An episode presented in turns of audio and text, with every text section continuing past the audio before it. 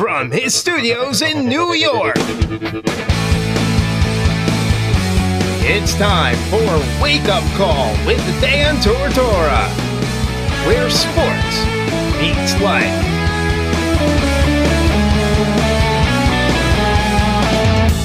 Here's your host, Dan Tortora. Welcome here to Wake Up Call with Dan Tortora on wakeupcalldt.com, your one stop sports shop, and on mixlr.com backslash wakeupcalldt. Happy to be here with you this morning and every Monday through Friday from 9 a.m. to 11 a.m. Eastern Time. Obviously, this week we had a holiday on January 1st, which was New Year's Day, so you didn't hear from us then. But typically, Monday through Friday is when you are going to hear the show, 9 a.m to 11 a.m. Eastern Time. So, a good morning to you and a good morning to all. We're happy to be here on the broadcast, wall to wall for today, January 2nd.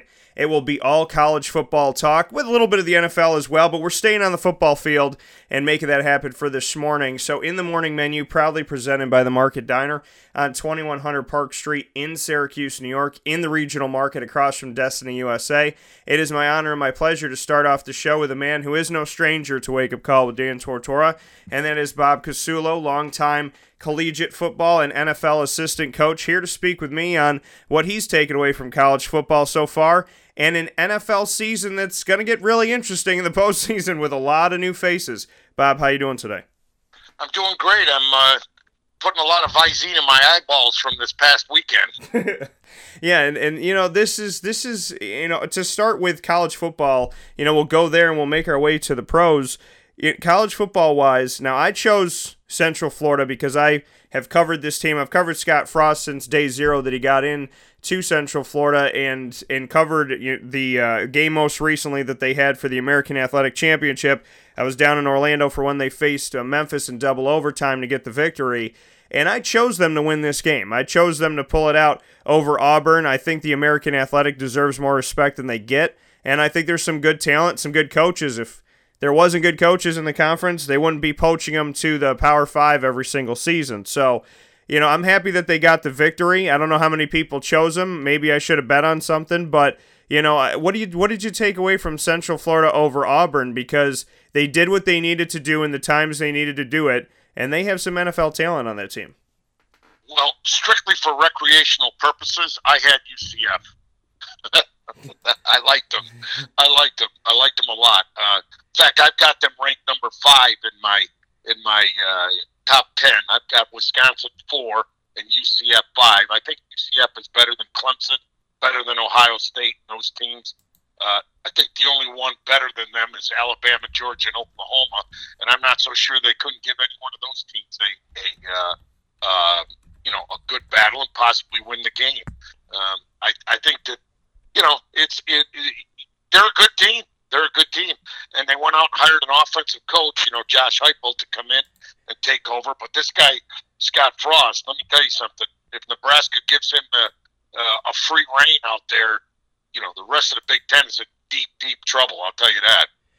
Yeah, I mean, and, and the thing that's really hard, and I said it after the game, I said, you know, watching Scott Frost win this game with you know Central Florida is almost like having your girlfriend break up with you, but you had that you know non non-negotiable, non-refundable ticket to go to Walt Disney World. So she breaks up with you, but you go to Disney, you have one great trip, but you know when you get home it's over. I mean, that's how it felt in this game. It was very strange. Typically, a coach doesn't come back.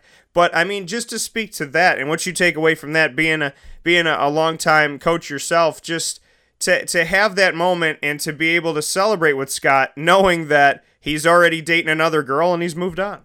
Right, right. You know, and uh, I I really think that if it wasn't uh, there, there's two issues to, to address here. If it, if it wasn't his alma mater, I don't know if he'd have been that receptive to leaving uh, at this point in time. You know, eventually he's going to want to uh, uh, get it to a Power Five school, uh, but this being his alma mater, you know, and then and then working Nebraska, allowing him to work back to UCF, which was a good thing. But the, the my next point is, um, I, I I don't see. I mean, a team like Central Florida right now, the university, it's like the third or second, third or fourth largest university in the country, Okay, they they why wouldn't the SEC or the ACC or uh, take this team?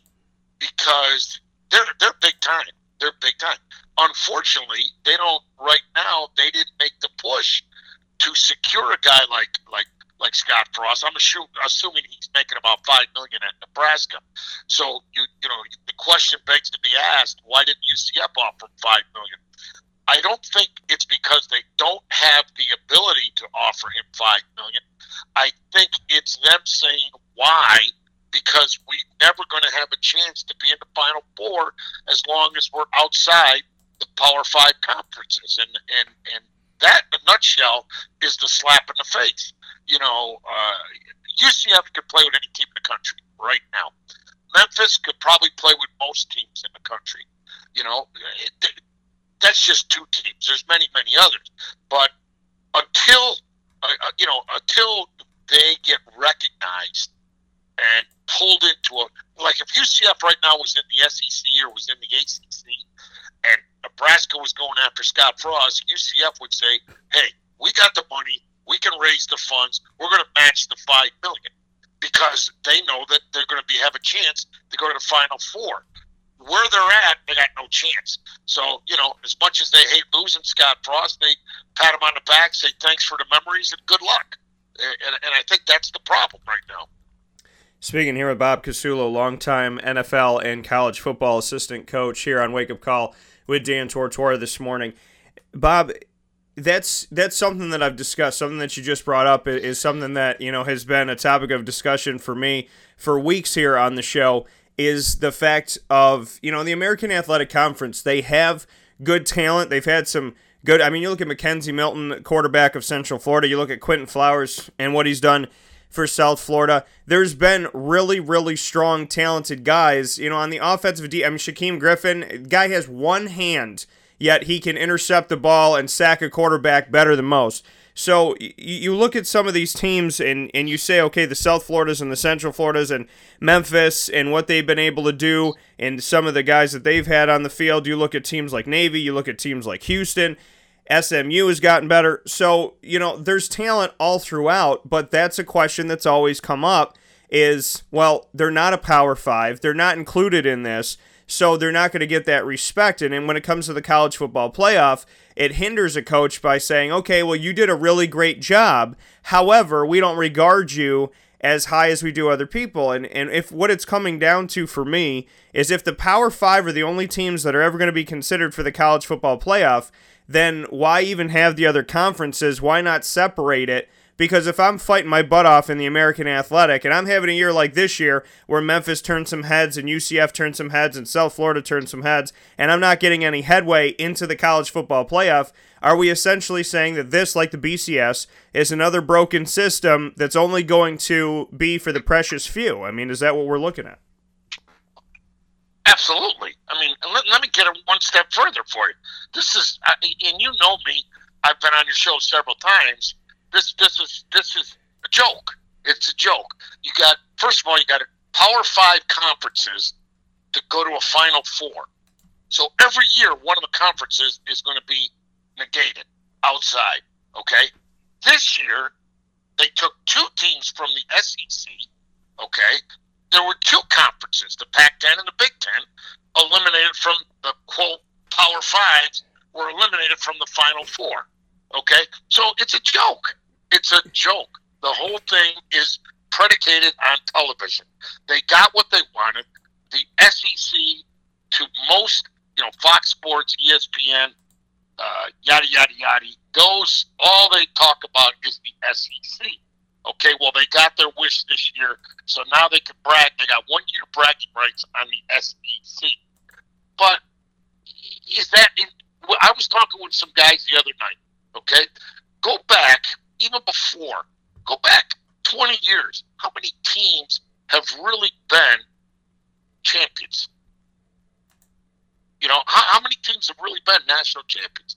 And and you've lost two teams that were perennial national champions Nebraska and Miami that probably are ways from coming back. And in today's day and age, it's going to be tough for them to crack the Final Four, much less the Final Two, because of the pressure on. Here you got Alabama, Georgia, Auburn. Okay, every year one of those teams is going to be in the Final Four. Okay, in the ACC you got Clemson, Florida State. Every year one of those teams is going to be Florida State's going to come back. Uh, you know, Jimbo Fisher had to go. That's a story for another day. But the ACC, the SEC are always going to be represented. Usually, this is an unusual year.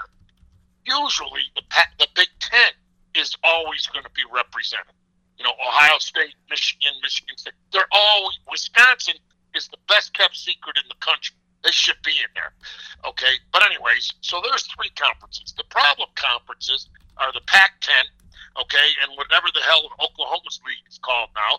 Uh, uh, uh, you know, because nobody really, unless Texas reach, Texas goes in the same category as Nebraska and Miami, the teams that were that for somehow penalties, however the, the, the situation was, have dropping off the radar, have dropped off the radar. Okay, and what happens now is they're battling their tails off to get back in, and it's going to be a while because these other four, te- the other team is Notre Dame.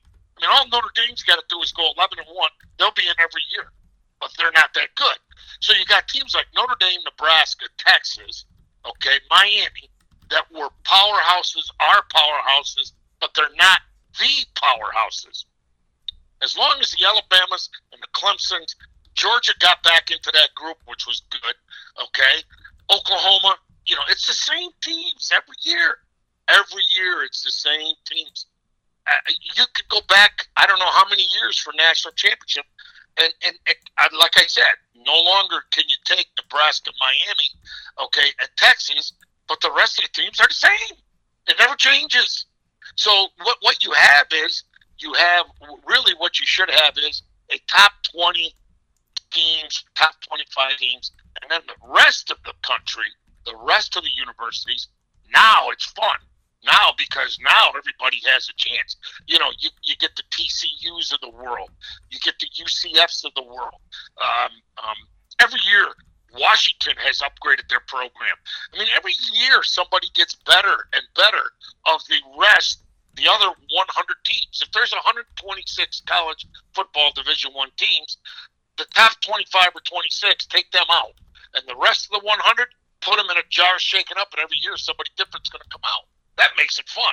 What we got now, hey, you know, I mean, like if you're a betting man, just put your money on Alabama every week, including this coming week. You know what I mean? Uh, it's it's it's it's not fun. It really isn't. And then when you watch the NFL playoffs and you see those games on Sunday, oh my God, Cincinnati right down to the end, Baltimore, the Buffalo. It's a, it's to me, pro football is much more exciting because, like they used to say, any week anybody has a chance to win. And this past weekend just proved it. College football, I mean, every once in a year somebody sneaks in, but they don't, like UCF, they don't get the chance to play for the title. Boise State used to be that team, if you remember. And then they went, they beat what? Oklahoma one year. I think they beat, uh, I don't know, they beat somebody another year. They were pretty darn good. Now they've kind of backed off a little bit. They're still good, but they're not great. But they never had a chance to go to the Final Four. Never. Um, so, you know, it's, it's, I, I'm just not I enjoy watching the college football, but it's the same teams. It's the same thing every year. Just change the last digit on the calendar. You know, we're now into 2018. It was 2017. Then it was 2016. It was Clemson, Alabama. Clemson, Alabama. Clemson, Alabama. Now this year it's Alabama, Georgia. Okay, but next year it's going to be Alabama and somebody else. Probably Clemson again. it's boring. It's, well, it's repetitive. It's boring, and it's not good for college football. And one more thing. Okay, every once in a while, every once in a while, a team like Syracuse will upset a Clemson. Okay, that's but that's an anomaly. That doesn't happen. Okay, which was why, in my argument for the Final Four, not only did they put Clemson in the Final Four, they seeded them number one. Well, for recreational purposes only, I sit there and I say, hmm, I'm going to pick the opponent because Clemson got beat by Syracuse. I don't care if the quarterback was hurt. I don't care what the situation was. Clemson got beat by Syracuse. Okay, they don't deserve to be number one, and they don't deserve to be in the Final Four. That that was just me. So I lean towards Alabama. you know, so I don't know if I'm making any sense, but I just I'm tired of the same old, same old. If it's going to be the same teams, then get those teams out, have their own little fun, and let's let the other hundred teams, you know, where maybe a TCU playing yeah, how excited with how about a Wisconsin playing UCF? Wouldn't that be a great game? It means nothing. They could play a hundred times. It means nothing. It's too bad. Well, and that's the thing that you know, and, and Bob brings it up here on Wake Up Call with Dan Tortora. That's you know that's something that's been on my mind for a long time. Is okay, you know, and somebody just brought it up. Uh, one of the coaches that I respect just brought it up this morning. You said "Look, it's the same thing that I said to my wife last night. I said, look at UCF defeating Auburn, and they always you know they, they the conversation of the if A equals B and B equals C, does A equal C? Well, Auburn beat Alabama and Auburn beat Georgia and UCF beat Auburn. So UCF beat the team that's the only team in the country to beat the two teams that are playing in the national championship. Yet UCF's not that good of a team, according to the committee. What do they get to show for? Right. What, what, what reward do they get? Nothing. Nothing. People don't even talk about that. They're, they might mention it in passing, but they don't talk about it. You know. It's weird. And that's and that's a thing of and you and I have discussed this before of, of expanding and saying, okay, you know what? If there's five power five, then we need eight spots, we need ten spots, we need twelve spots. Because if there's going to be this power five that's always going to make it, if you're guaranteeing that's you know two out of the five, at least three out of the five conferences, four out of the five, whatever it may be. But if the SEC is going to do what the SEC does, and it's going to be Alabama and then a good chance another SEC team, Clemson or Florida State. And I don't disagree with you about these. In the Big Ten, I don't disagree with you that Ohio State, Wisconsin, Penn State, somebody will find their way back into that. And you know the Big Twelve is eh, and you know, and the Pac twelve has their has their moments, but you know when they play against, it seems like when they play against the big boys, they get a little bit shaken. So when you look at what this college football playoff is right now, it's essentially an SEC versus ACC type of game, and you already have a, as ACC SEC bowl games. So expand it, let it be eight, let it be 12, because then what that does, it says, okay, you know what, if there's eight schools, then there's one representative from each of the conference. Or if a conference is down, then you say, okay, there's two from this one. But that gives the Power Five all a shot, and then it leaves open three more spots. Now, knowing this committee, just like the BCS committee, those three more spots, they'd be salivating to say, now we can get Auburn and Alabama and Georgia in. But what I would hope to see is that, like you said, outside of those teams that you expect to be there and you shake it up and see what happens, I'd love for a UCF to creep in there. I'd love for a Memphis to creep in there. I'd love for, you know, one of those, uh, South Florida, somebody to creep in there to show because every single time, and the American Athletic just put it up this morning, every single time that they're told they can't play, they shouldn't play, they're not good, they're not worthy, they need to go home, this is a joke. Well, they played in three New Year's Six Bowls and they've won every single one of them as of late. They are 3 and 0 in the New Year's Six Bowls, yet they had no business being there a few years ago when they had Blake Bortles, and they had no business being there playing Auburn, according to some of the talking heads out there that do not include myself. So, it, what what is the deal? Like you said, what does UCF have to show for it? They have an argument that they should be a share of the national. They're the only team in the country that's undefeated of 130 Division 1A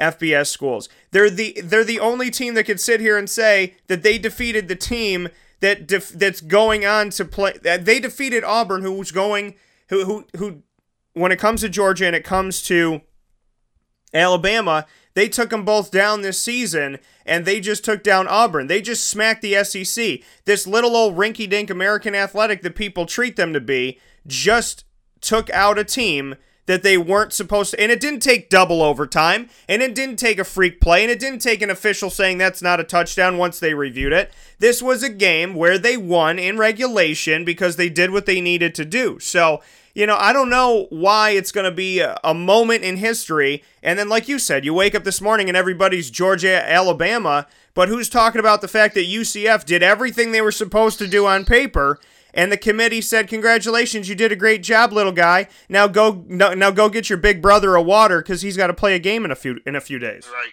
right. Uh, you're you're right. You're right. And I mean, you could beat this to death, and it, it, it's not going to change. Nothing's going to change. But, anyways, there was some good football on. There was some good games. And when you look at some of these games that were going on, and you know, I, I hope that things do change. I really do. I, I gotta be an I gotta be an optimist no and push for as it. long as TV is dictating it, you got no chance. I gotta got hope. chance. I gotta hope, Bob. I gotta do it. hope, but I mean, you know, you you you're you're out there uh, tooting the horn for UCF, which I agree with. How about Wisconsin? How about Wisconsin? You know, how about Ohio State beating Southern Cal? You ready for this? If you watch the game, they scored a field goal on offense.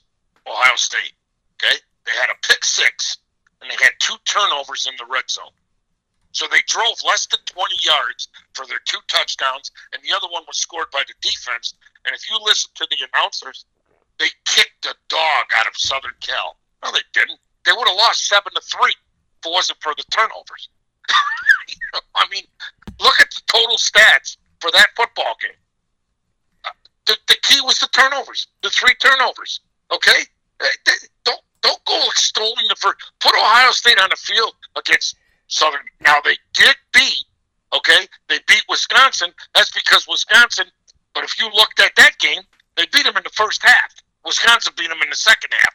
Unfortunately, there was six points less. You know, I, I- mean, it's just it's being like you just said. It's up. It's being determined by people that do not play the game of football, and that's what's wrong. Anyways, you know, we beat the, we beat this horse to death. But what I think is funny, you bring up the Ohio State game, and the and one of the stories that was written was playoff snubbed Ohio State over USC. And I'm looking at this game, like you said, you go back, you look at the numbers. This was one of the most boring games in the bowl season because Ohio State scores in the first quarter. JT Barrett runs it in from a yard out. Then they kick a field goal in the second quarter. Then they have an interception return. Then JT Barrett runs it in again, this time from 28 yards. Then USC gets a touchdown right before halftime. Nothing happened in the second half.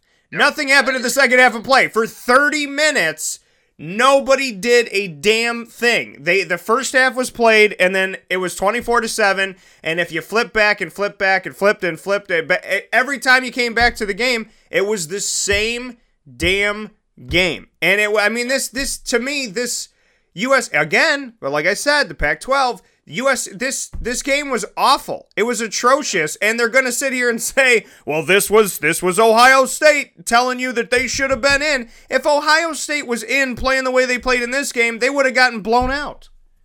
Yeah, no, I'm with you. I'm with you. It's terrible. I'm with So what were some of the other bowl games that uh, you know, the good ones, the one, the ones that were actually, you know, fight dog fights here. What what were some of the games that you liked?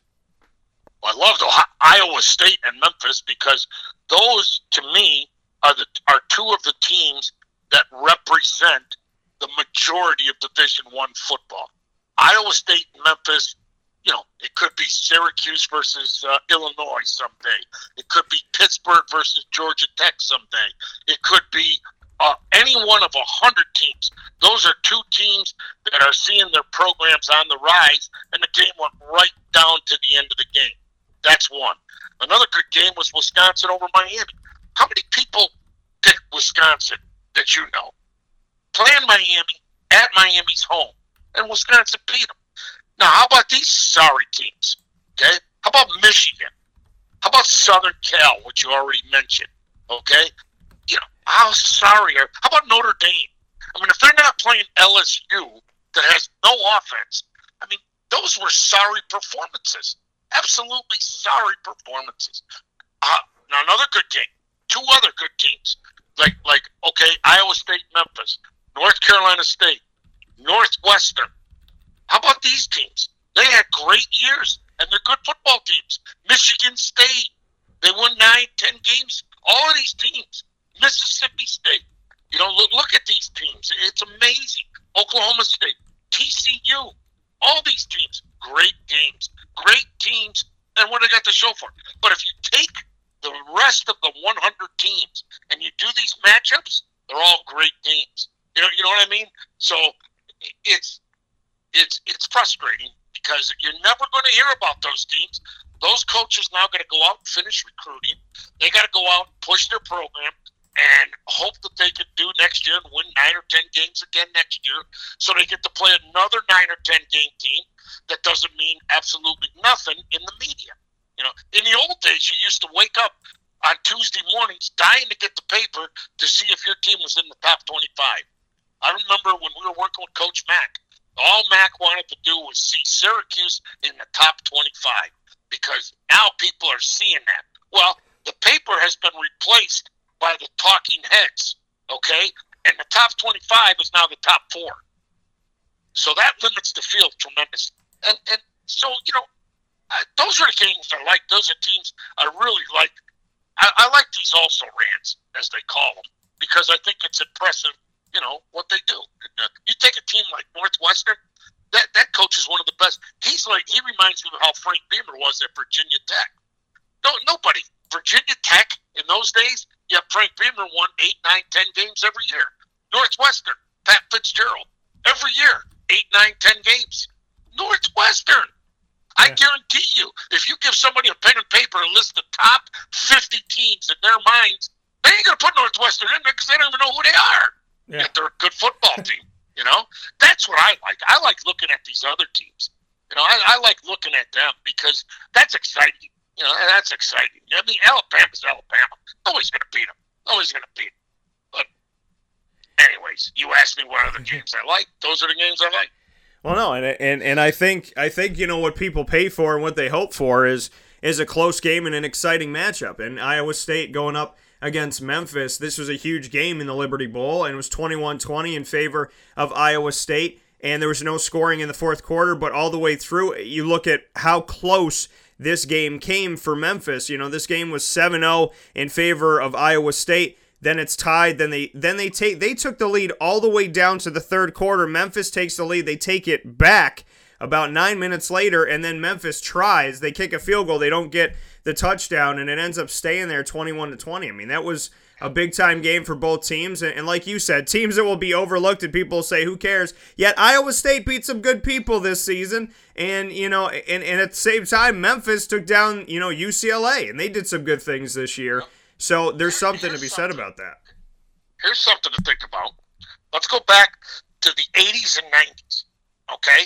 And let's say we had this system in, pl- in place in the 80s and 90s. You want to know what the Final Four would be? Texas, Nebraska, Miami, and Penn State. Were those not the best four teams in that time period? Some pretty good teams. Yeah. Where are they now? Right. Now, do they ever have a chance? Do they ever have a chance of getting back? You know, I would say they have a chance, yes, but in reality, you know, it's it's probably not going to happen. You know, Penn State's another team that I really liked. I, I, I saw them and I liked them. But, you know, 20 years ago, 30 years ago, Texas, Nebraska, Miami, Penn State those were your final four teams if you look at it. You know, and the only team that ever cracked the national championship, I think, once was Alabama. Um, when that older gentleman was the coach there, uh, uh, I think they cracked it one year in '91 or '92. But the rest of the time, it was Nebraska, Miami, Penn State, Texas. That was it. That was it. You know, so I think Florida State always was in the top five but you know, I think they, I think you would put them, you know, in, in the same class as uh, as Alabama at that time. They were going to disrupt, but they weren't going to be an annual perennial champion. It's there's too many good football teams other than the top ten out there, and they're never going to get a chance. And that's what's wrong with the sport. And it's difficult because it isn't like basketball. Because basketball right now, you can have a 128 team tournament or 124 team, whatever it is, tournament. And after one game, you're down to the brackets as they currently stand. you know, yeah. and you can't do that in football. I mean, if you had a hundred team tournament in football, you'd be playing from uh, you know till the Fourth of July. Uh, so you can't do that. But uh, it needs to be at least eight or sixteen. Yeah, you know, it definitely needs to expand, and, and Bob and I have agreed on that. Bob Casullo here, longtime assistant and professional coach when it comes to the sport of football. Bob Casullo here on Wake Up Call with Dan Tortora. Speaking on college football and, and taking a look at this, I, I want to ask you about the lane train, okay? Because first and foremost, with Lane Kiffin, I was down in Florida, ironically, when he was hired to take this job at FAU. I was covering the Jaguars game, and and so I'm down there and I'm writing this article about Lane Kiffin going to FAU, and I put up a post and I said, How long do you think Lane Kiffin will last at, at FAU? I put one day, one hour, one month, one year. You know, what do people think? And this man, you know, he just signed an extension, and, and as you and I know, Bob, contract extensions mean probably nothing because they get broken all the time. But Lane Kiffin is supposed to be with this team until I believe 2027 by the contract he just signed. They won 50 to 3 against Akron at their stadium. They took care of business. And Lane Kiffin, the guy who we thought it was it was opposite day, something crazy was going on. Somebody took a hold of the channel changer that affects the entire world and moved Lane from where he was to FAU, and it was a big joke. But yet he is there. He is recruiting. He's going to come back next year to Boca Raton, Florida, and go to work again. First and foremost, how surprised were you in the move? And then secondly, how surprised are you that this man is staying here to build up this program when we're having the conversation that they're never going to allow them into the college football playoff, more than likely. It's not even, I mean, if they're not going to allow the American, they're not allowing any other conference that's under the American. So, what are your thoughts on the lane train coming to Boca Raton and then stopping in Boca Raton? Well, first of all, Lane Kiffin's coaching career is backwards. It went in reverse. You know, he got the golden goose first instead of earning it. He, you know, he, he went he went uh, Oakland Raiders, Southern. Uh, not in this order, but I'm just giving you the the rank, uh, the the the power of the programs. He went NFL, Oakland Raiders, Pac-10, Southern Cal, SEC, Tennessee, FAU. It should have been. I mean, realistically, it, it, it just reverse it. FAU to Tennessee, logical move. Tennessee to California for him, logical move. Southern Cal, okay. Southern Cal to the NFL, Oakland Raiders, logical move. West Coast kid, perfect. Okay, his career is in reverse. I think you know, and again, we all get we all get smarter and more mature with age. And I think in his case, he's happy here. He's not going to be satisfied here, but the biggest thing he's going to be here is patient. Okay? And he's got himself a good program that the previous guy did a good job in stocking that program, but couldn't couldn't get them over the hump, okay, so to speak. Lane Kiffin comes in, reaps the rewards of these athletes, and has the coaching acumen to get them over the hump. So now all he's got to do is stay there and be patient. And his next move, he's not going to go to the NFL again right away. He's going to have to take a Power Five step. Okay, and don't be shocked. Don't be shocked if Alabama is not that place, because you know Nick's Nick's my age. I think he's 66 or 67. He's probably going to coach two or three more years. Okay, I doubt if he'll go much longer than that. So Lane Kiffin signs a 10 year deal with FAU sits tight for two or three more years, and goes to Alabama. Makes sense. You know, that's just my guess. I'm just throwing that out there. But he doesn't have to, he's not making mega millions. I don't think he's probably wise in his ways that doesn't need mega millions. I think what he's looking for right now is having fun. And I live right, you know, we're 20 minutes away from Boca. He's having fun.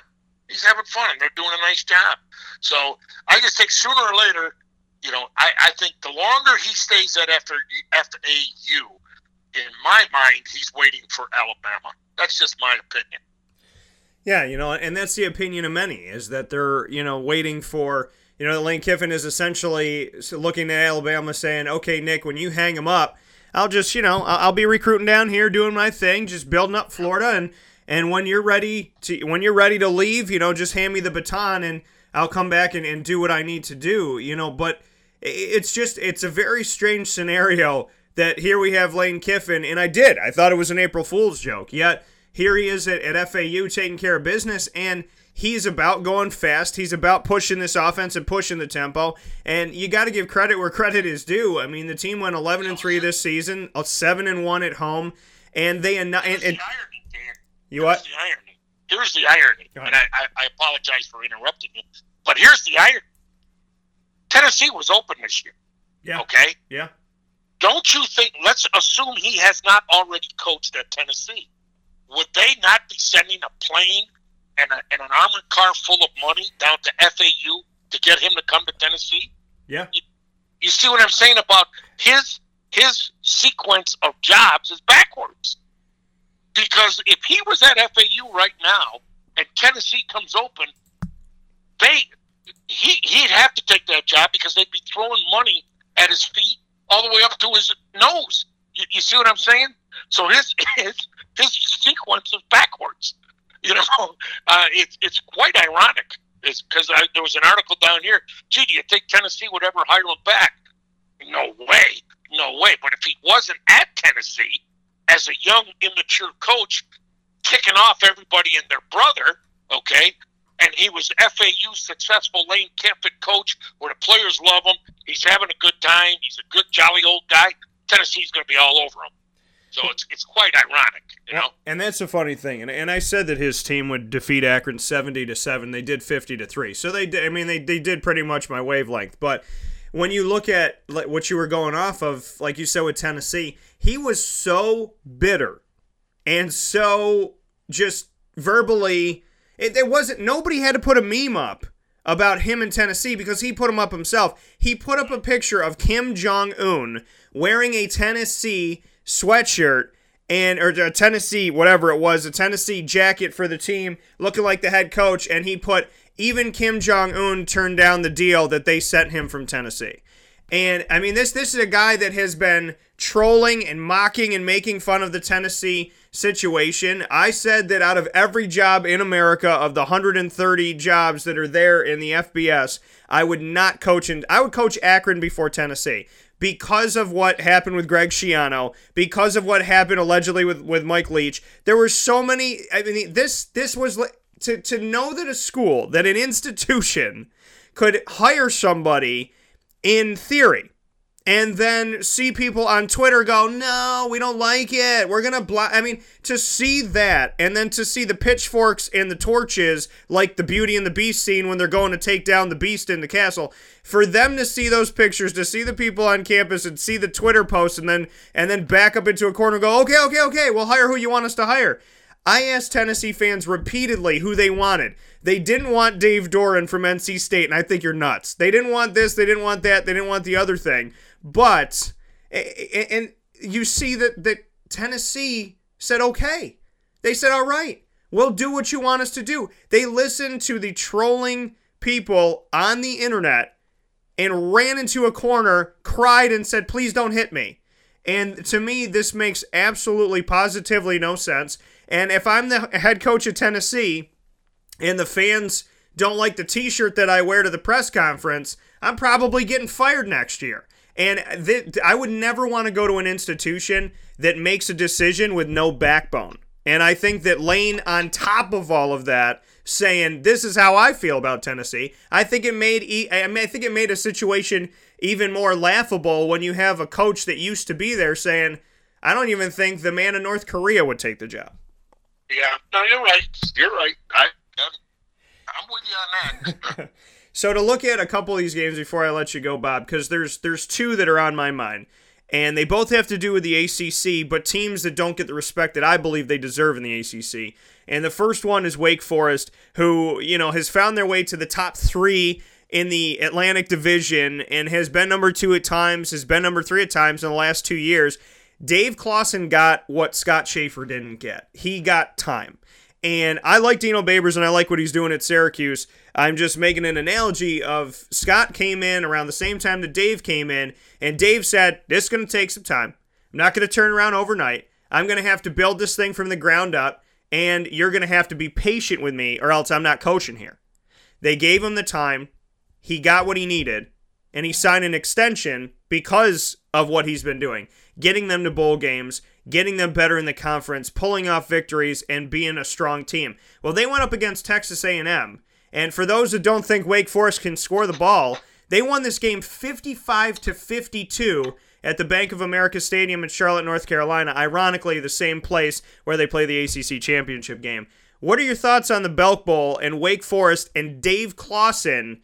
55 to 52 over Texas A&M. I mean, this is another game that I really hope that people don't just put a little blanket over and move on. I mean, this is something to talk about.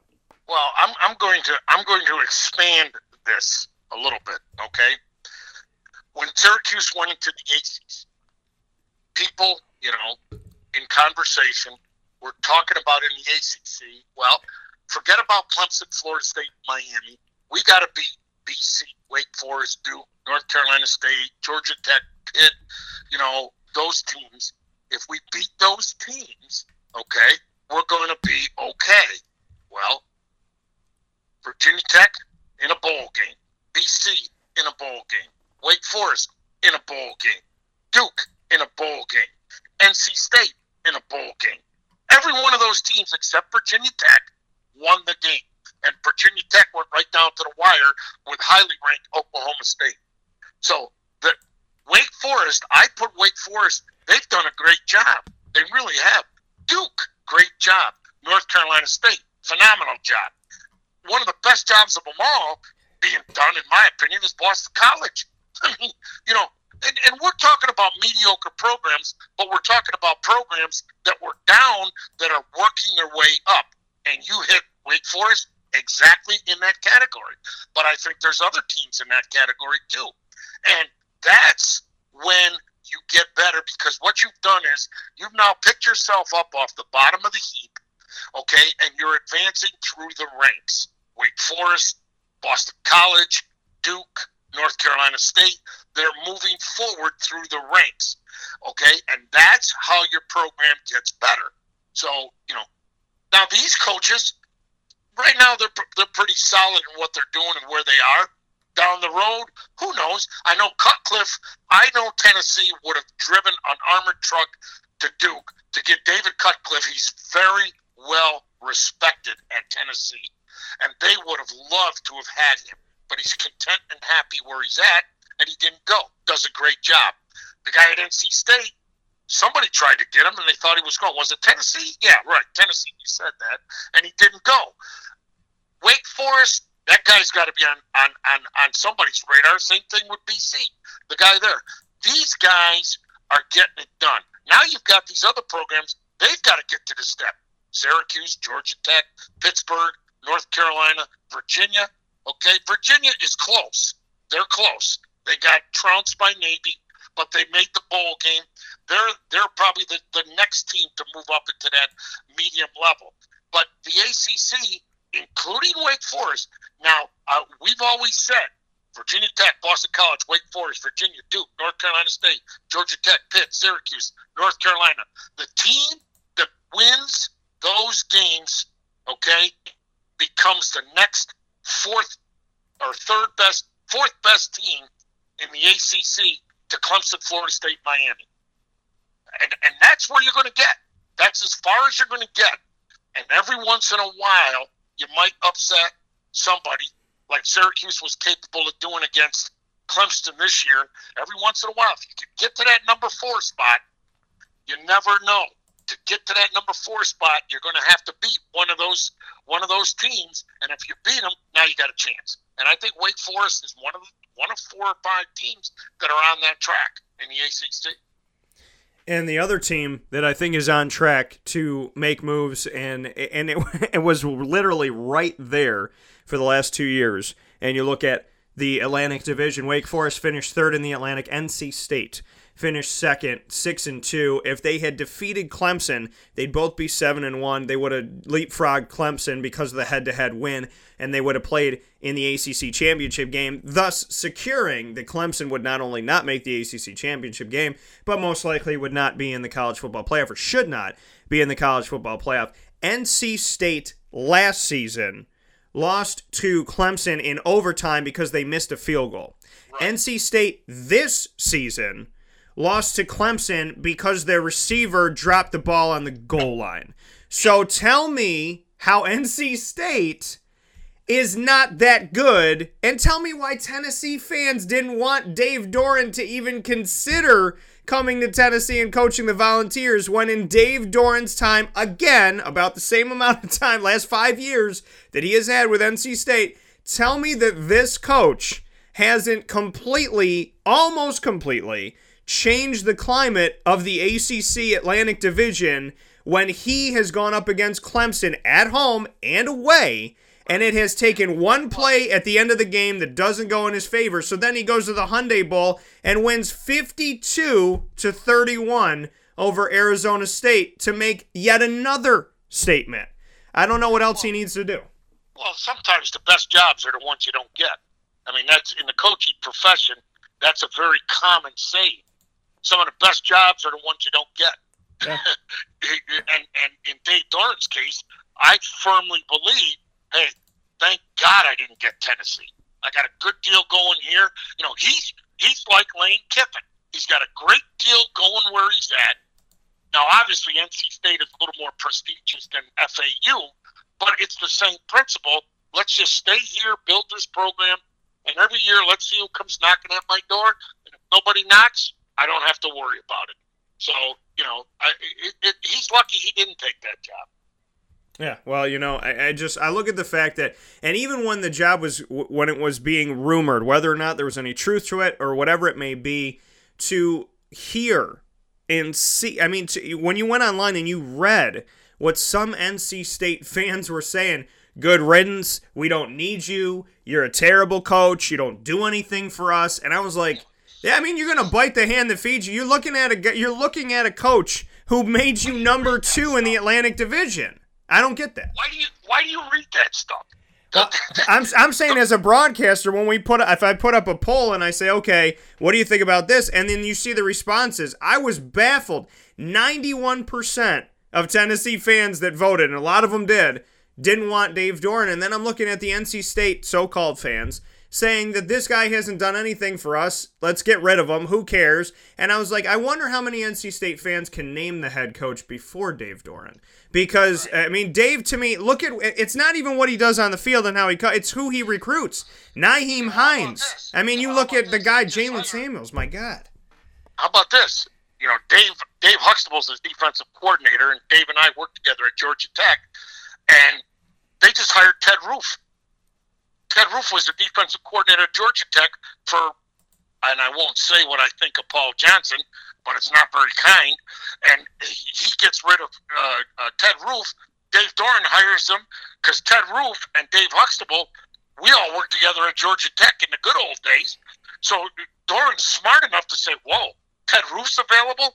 I got a good defensive coordinator, but I'm bringing in a good a good defensive coach who's a co-defensive coordinator, and we're going to be twice as good on defense. So, you know, not only does he do it with players, he does it with coaches.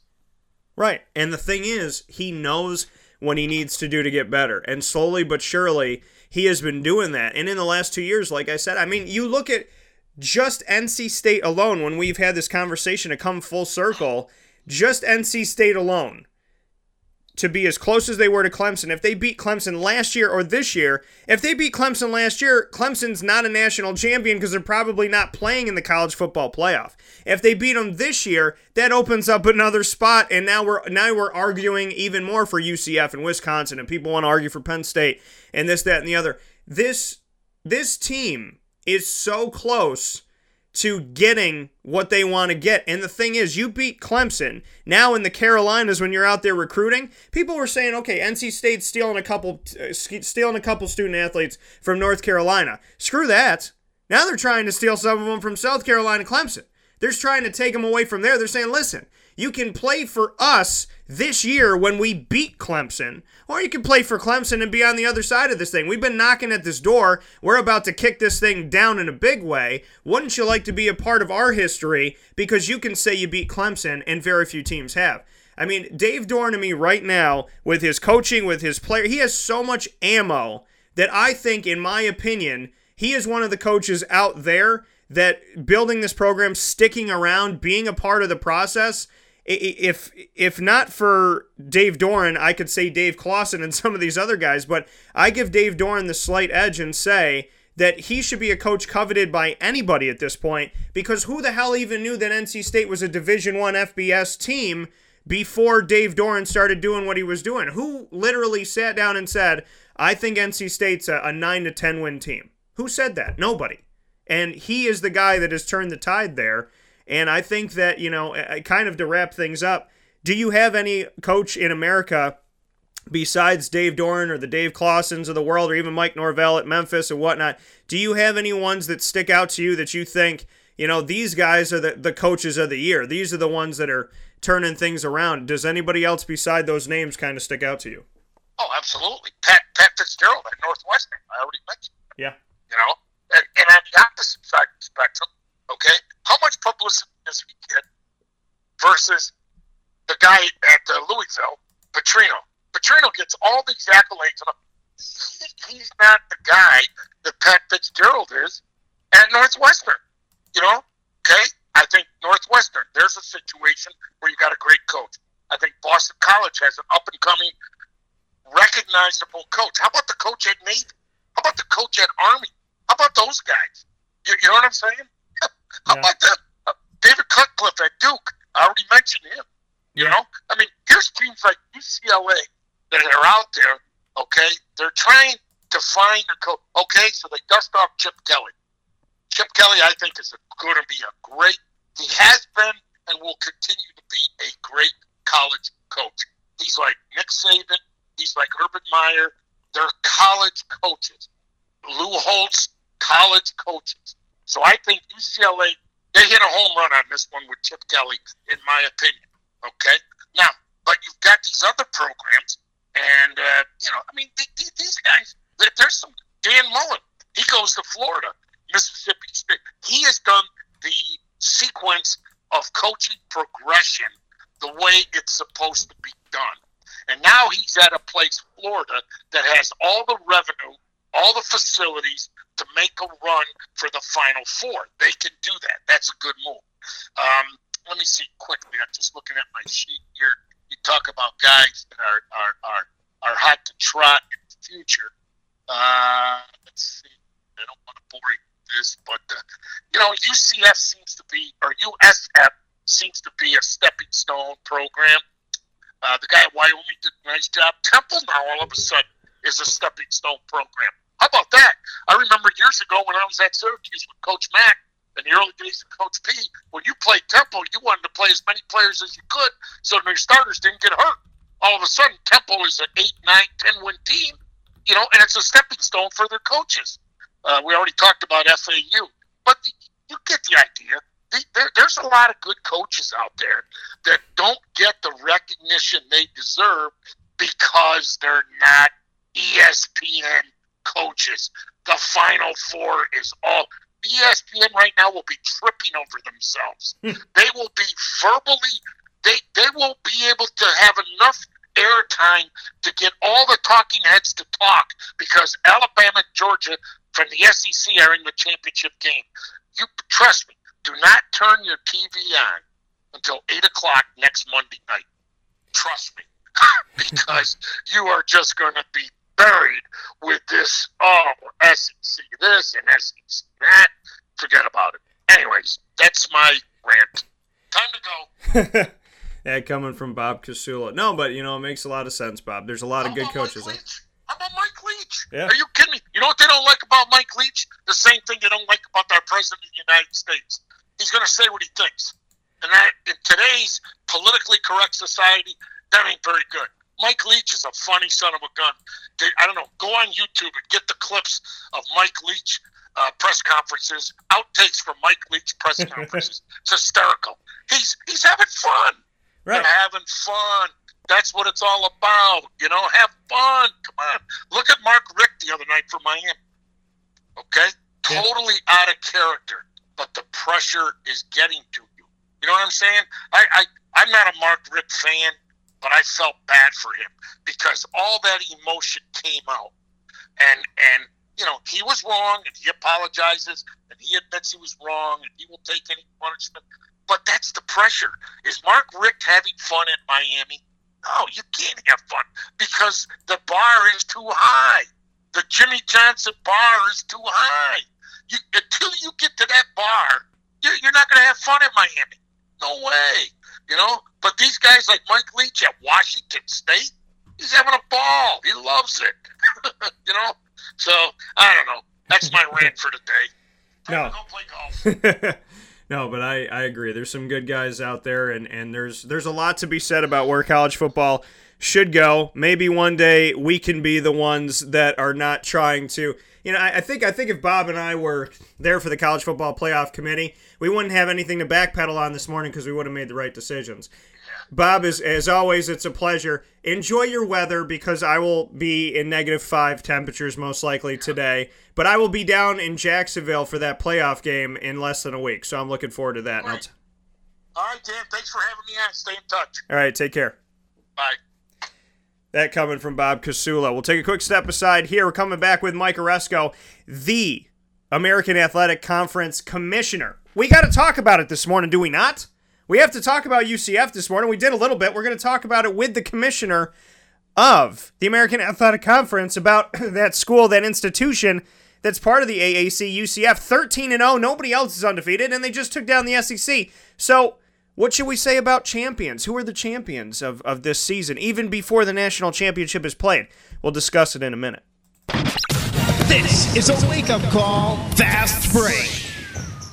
Carvel DeWitt, it's what happy tastes like. Do you know why? Because we make ice cream. Creamy, rich, flavorful ice cream. Not yogurt or ice milk like some of our competitors. Ice cream. Fresh, by hand, daily. For the calorie conscious, we have something new for you. Our new Carvelite. Same great flavor, creaminess, and texture of our regular ice cream with only 35 calories an ounce. So whether you want an ice cream cake, flying saucer, dasher, carvalanche, hard or soft ice cream, we will satisfy your craving with our fresh, handmade regular or new Carvelite ice cream. Carvel DeWitt. It's what happy tastes like.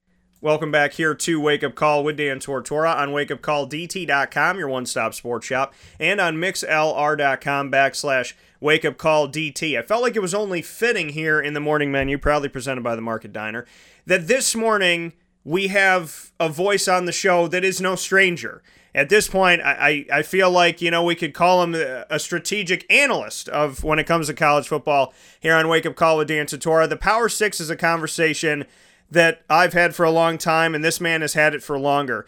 Coming off of a game yesterday, I felt like we couldn't wait two days, three days, and I'm very happy he felt the same way to discuss this. And that is the commissioner of the American Athletic Conference, Mike Aresco, who has within this conference this team called Central Florida, who just happened to be the only undefeated team in the nation when all said and done at 13 and 0, who defeated the SEC's Auburn, who's the only team to defeat both Alabama and Georgia this season, who are playing for the national championship, which brings up the question why was UCF left out of it? Well, on a morning uh, with a team that wasn't supposed to make it, that had no business being there, once again, it feels like deja vu from the Fiesta Bowl. I'm very happy to have Mike Aresco here on the line with me to discuss a conference that demanded your respect and then showed you why, and a team that demanded your respect and then showed you why. So we sit here this morning saying, Power Six shouldn't be a conversation anymore. It should be a definite, in my opinion. And I'm happy to bring Mike on to talk about it. Mike, how you doing today?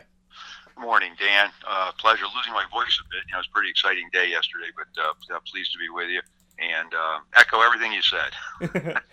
and when we when we look at this now, I took a picture of the P6 helmet that uh, that was at the AAC football media days, and that's what I've been, you know, utilizing here. Let's discuss this because uh, there was a post put up by the American Athletic Conference this morning that said, you know, three and zero in the in the uh, in the New Year's bowls, the New Year's Six bowls. So three and zero in in games that they weren't supposed to play in and had no business being in, and then that UCF team that didn't play anybody tough this year, and who cares about this team, and how the heck did they make it up against Auburn, who's going to embarrass them?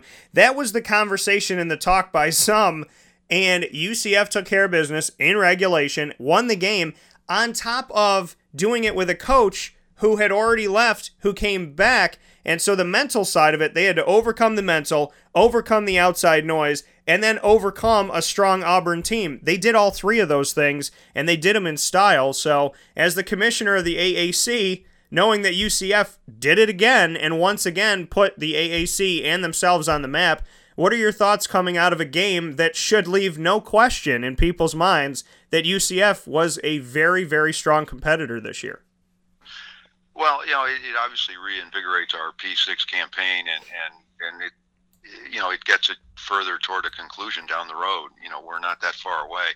Uh, the one thing I've said, Dan, all along is that we've proven what we can do over the years. You know, the, teams we've beaten in these games have been top teams. Baylor was, I think, sixth in the country when UCF, you know, beat them pretty badly, you know, four years ago. Uh, Florida State was ninth, I think, when they were lost to Houston by two touchdowns.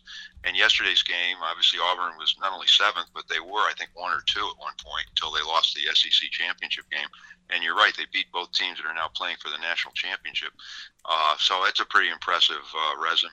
But um, the game yesterday, you know, it was a touchdown game, but it didn't even seem that close at times in that second half. You know, when uh, when things stabilized for UCF and, and they you know, went ahead by two touchdowns and had a chance to make it a two two score game at the end.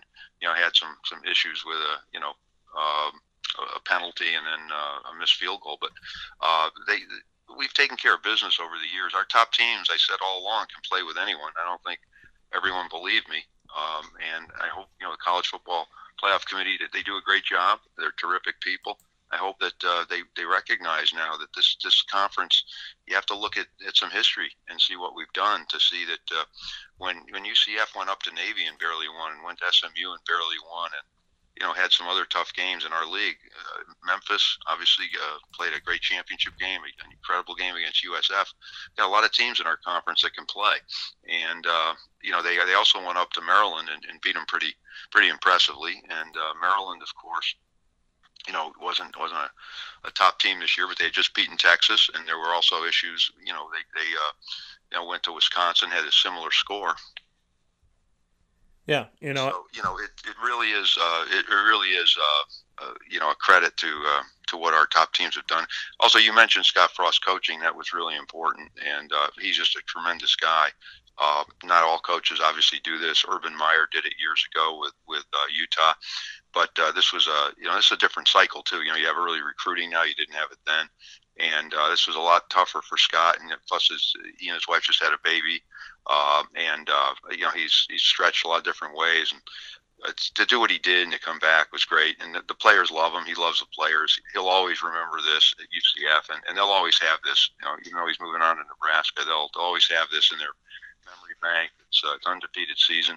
You know, it's funny. Uh, in the old days, the way they used to crown national champions, they would probably be the national champion. You know, there's a there's a process now, and we we're not going to quarrel with it. I mean, it's in place. But the point is, uh, they would have been national champions. You remember BYU years ago when they went undefeated, and I, I think some of the same things were said about them. And they, they ended up beating a Michigan team that wasn't even anywhere near as, as ranked or as good as this Auburn team.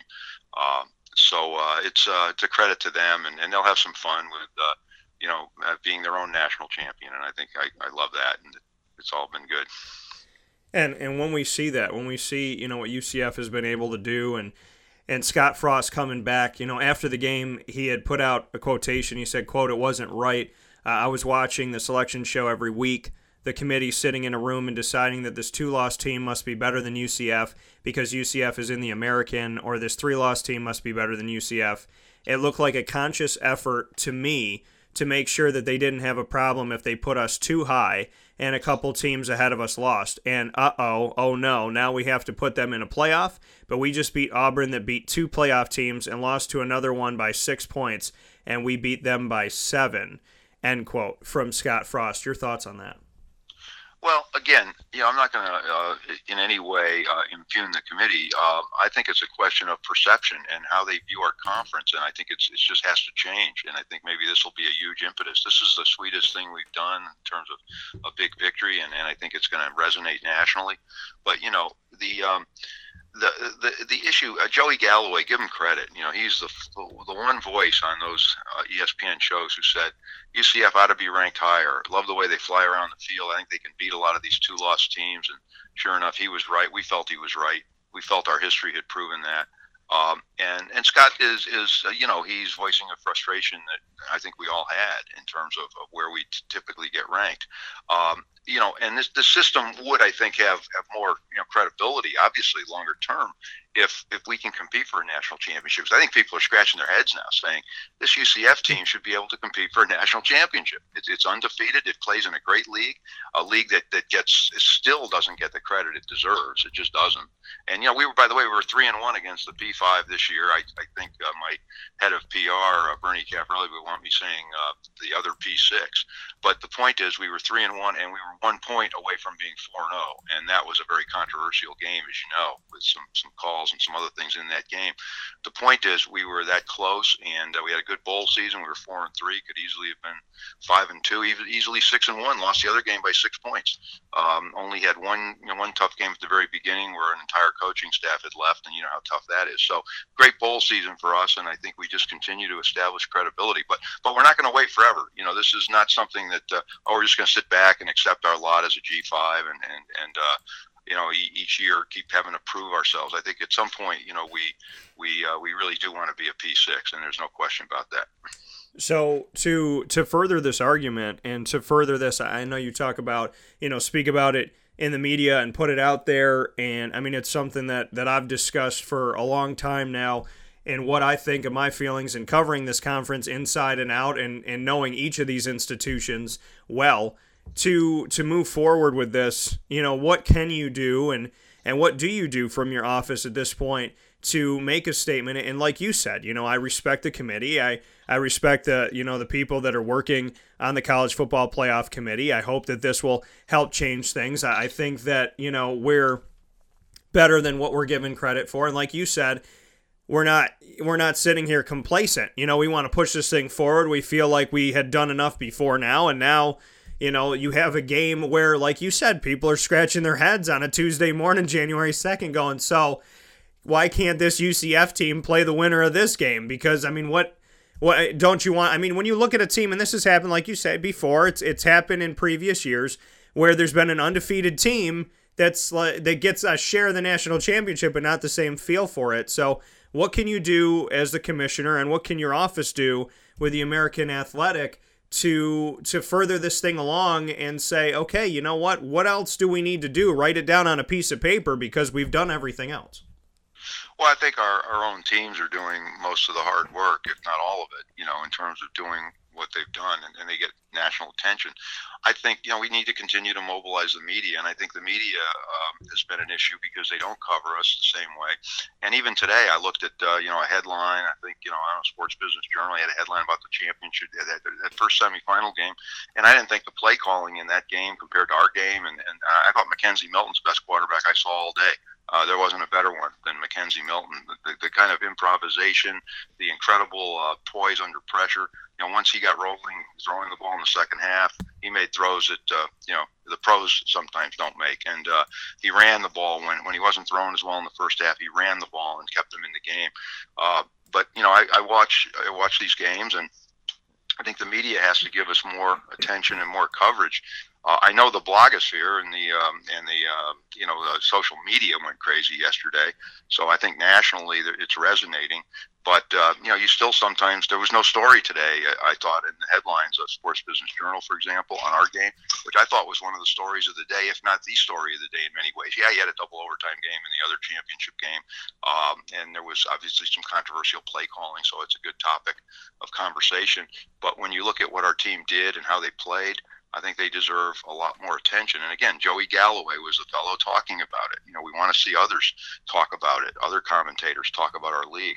And, and maybe they will now. I don't know. I mean, I don't know what more you can do, you know, but I do think we're going to press our case. Uh, we're going to continue to, you know, um, obviously respectfully, you know, talk about it, you know, with the media. Uh, we're trying to galvanize public opinion, media opinion, uh, to try to get the attention we deserve. And if we do, you know, then then obviously uh, our goal, our, our short-term goal, uh, is just to get a much better TV deal. I think we're probably poised the best we've ever been for that.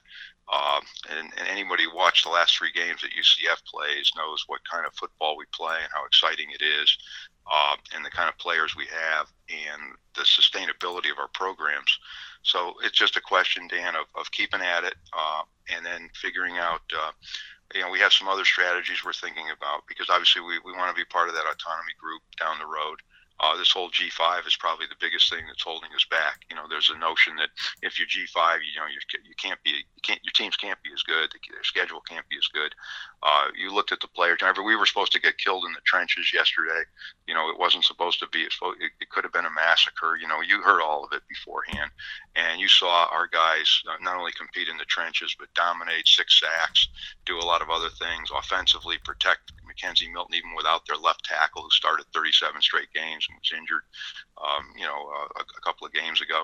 Uh, you can see what you know the kind of grit and determination our teams have, and I'm just extremely proud. Um, you know, that's all I can say. I'm just extremely proud of them, um, and uh, we'll just have to keep uh, you know hoisting that banner for them.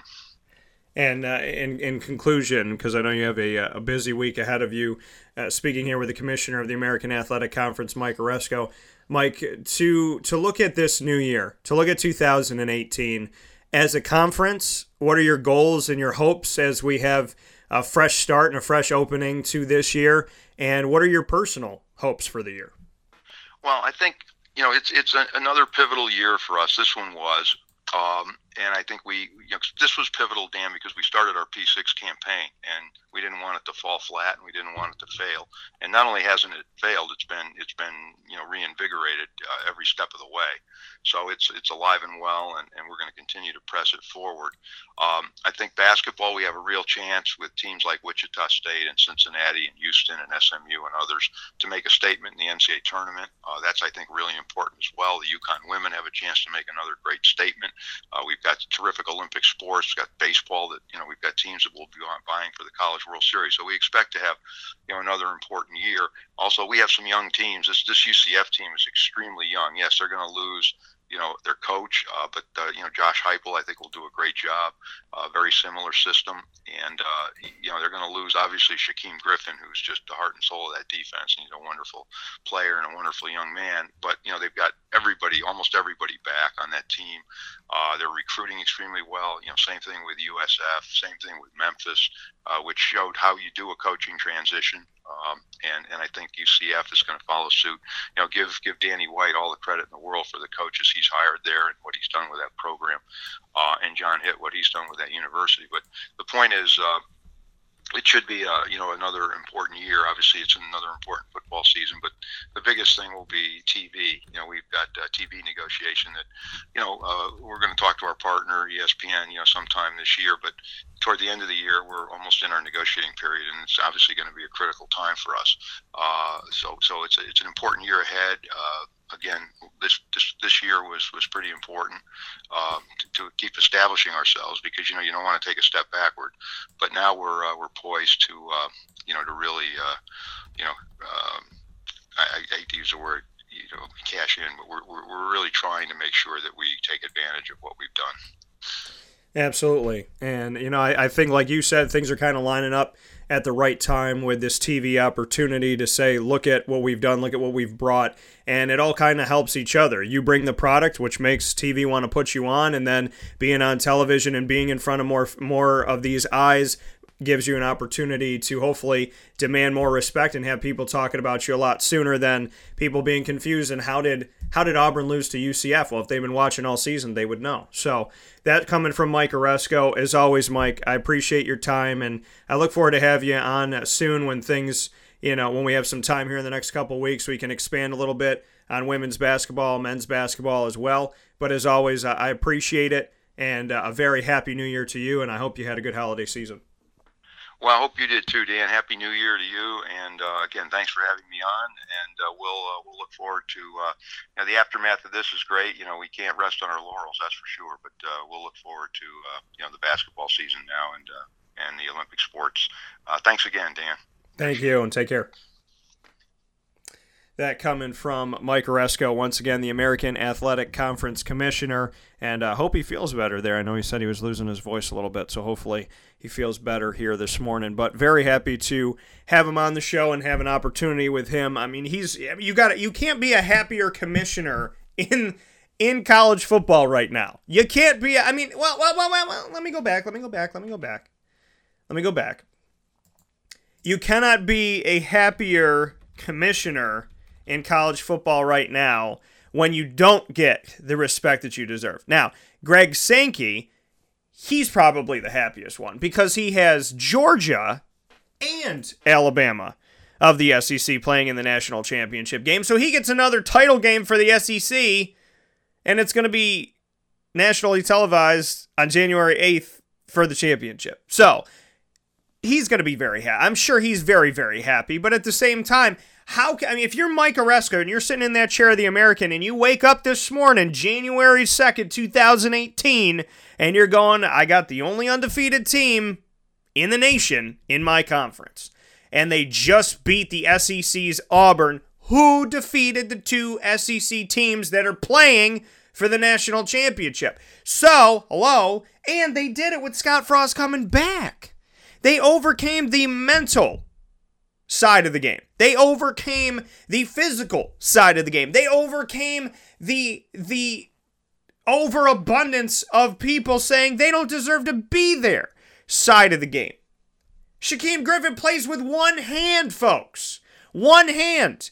If anybody in this world could tell you to never give up on your dreams, there's nobody better than Mr. Griffin because when he gets on the field, he's not play- he's not the guy that's playing without something. He's not the guy that's playing with a disability. He's not the guy that's saying, "Please feel bad for me, please give me this and please give me that and please understand this." He's not asking for anything.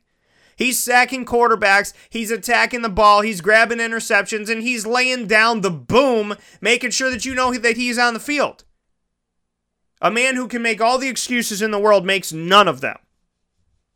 If that's anything for you to take into 2018, I don't know anything better than that. I try to be inspirational and motivational. And I look at Shaquem Griffin and I, and I take a step back and I go, listen, if there's anybody in the world that thinks that they can't, look at that man. Look at that man. No excuses, no apologies, no nothing. Go to work. Go to work. The talent is there in the American. The talent is there with UCF. It's a travesty that this conference does not get to play for the national championship. It's a travesty. And I agree with Scott Frost and what he said. They were trying to say this two loss team is better than us, but then this one loss team, but then this two loss team, and there's this team loses three games, they're still better because if you do this, this, this. And I'm sorry, but when Auburn played up against UCF, they had three losses, did they not? And they were ranked higher in the college football playoff standings. So UCF was the lower seed that just beat the higher seed, and then all the other higher seeds were still better than UCF, even though UCF is undefeated. So, you know, I think it's cute and fun, whimsical, whatever you want to call it, to be like, hey, you guys are national champions too. But you know what the real deal is? Let them play for it. Don't hand them a pennant and say, you can put this up in your in your gymnasium and say that you're national champ. Let them play for it. Tell me what UCF did wrong. Tell me what they did wrong all year. Tell me what they did wrong. They didn't do anything wrong. Who did they lose to? Who did they back down from? Who did they believe? They lost their head coach five seconds after the AAC championship game ended. I was there. He came back and they won. Knowing that he was going to Nebraska, they got the band back together and they won another game.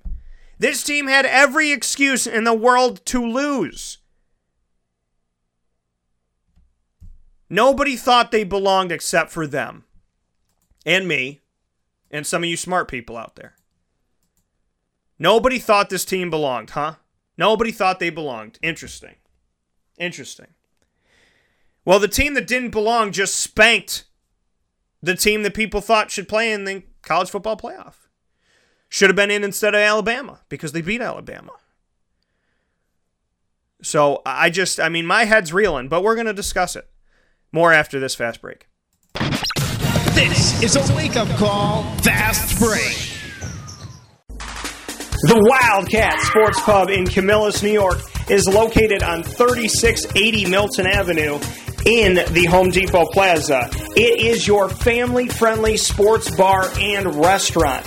Folks, some sports bars aren't family friendly. Some family friendly restaurants are not sports bars. The Wildcat Sports Pub in Camillus, New York is proud to be both. It is that marriage that you've been looking for for years. The Wildcat Sports Pub is your home base for your sports bar and restaurant needs, games for the kids, indoor and outdoor activities, and enough things on the menu to come back every single week and get to try something new. They're open Sundays from noon to 8 p.m., Monday through Wednesday, 11 a.m. to 11 p.m., and Thursday through Saturday from 11 a.m. to midnight. For reservations and party information, call 315 487 2222 for the Wildcat family friendly sports pub and restaurant.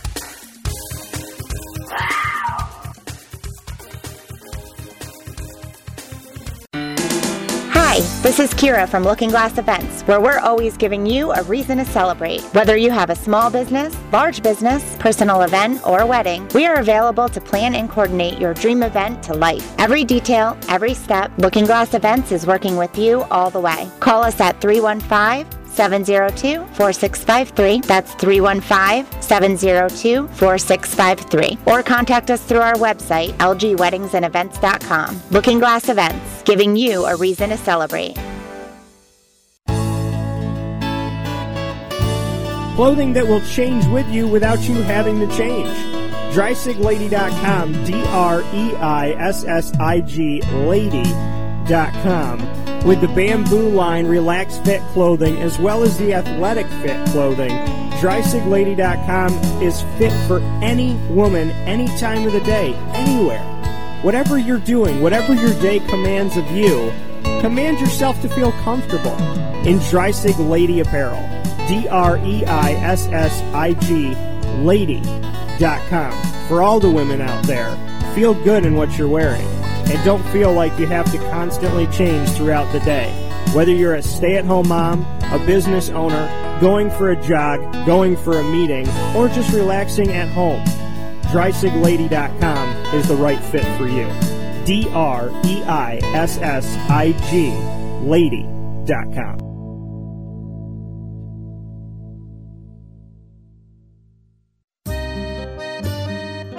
This is Lawrence Papaleo, licensed real estate salesperson for Gilbo Realty. Call our home office at 315 752 9513, or better yet, call or text me directly at 315 748 2524. Let me ask you a question, Lawrence. If I needed you to help me buy a house, find the right place, could you help me do that? Joe, I'll help you find your dream home. You don't ever say my name on the radio, never. If I needed to sell a house, could you help me go about that the right way? Yes, yes, I can. How do they get a hold of you? Call me directly at 315 748 2524. But you also do the commercial property. So if I got a business, couple businesses, gotta take one here, move it over there, do this, do that. Are you gonna help me buy and sell my commercial property also? Yes, sir. I like that. I like that. What's my name again? I have no idea. Absolutely, but they need to know your name, so give it one more time. This is Lawrence Papaleo, licensed real estate salesperson for Gilbo Realty. My phone number is 315 748 2524. Why don't you tell them your name one more time and that number so we can jot it down? This is Lawrence Papaleo. Call me or text me directly at 315 748 2524. The Market Diner prides itself on bringing the local community fresh ingredients that are better than going elsewhere. Open for breakfast, served all day, lunch, and dinner with daily specials. The Market Diner is located at the Regional Market on Park Street, right across from Destiny USA. For takeout, call 315 474 5247. The Market Diner. Local, fresh, better. Welcome back here to Wake Up Call with Dan Tortora on wakeupcalldt.com, your one stop sports shop, and on mixlr.com backslash wakeupcalldt. Hope you are all having a great, great new year.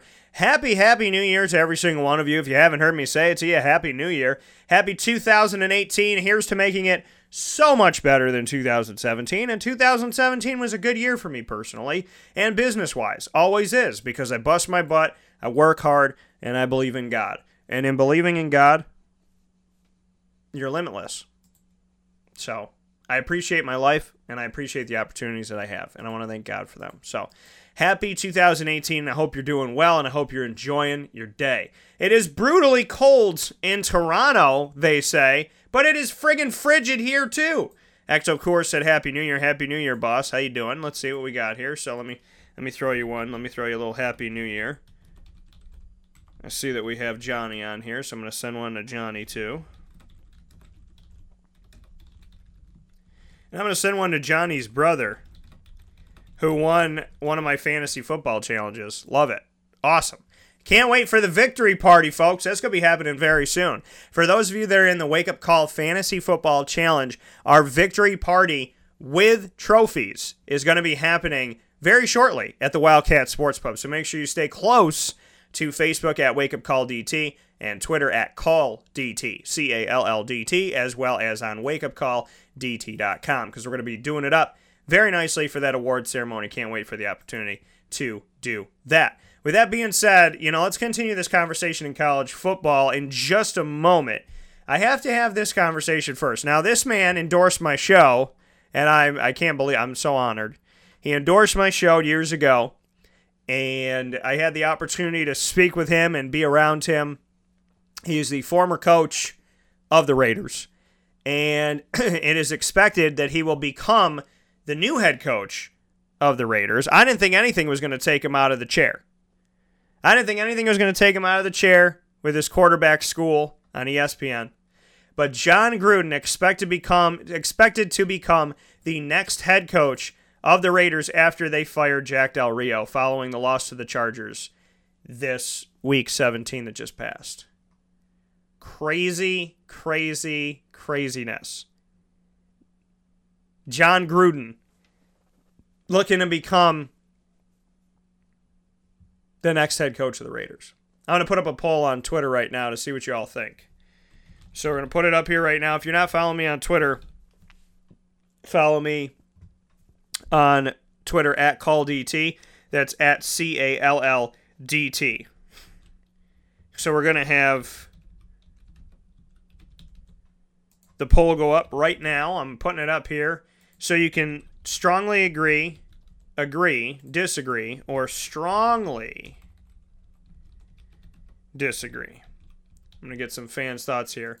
What are, what is your, oh, let me put it up here like this.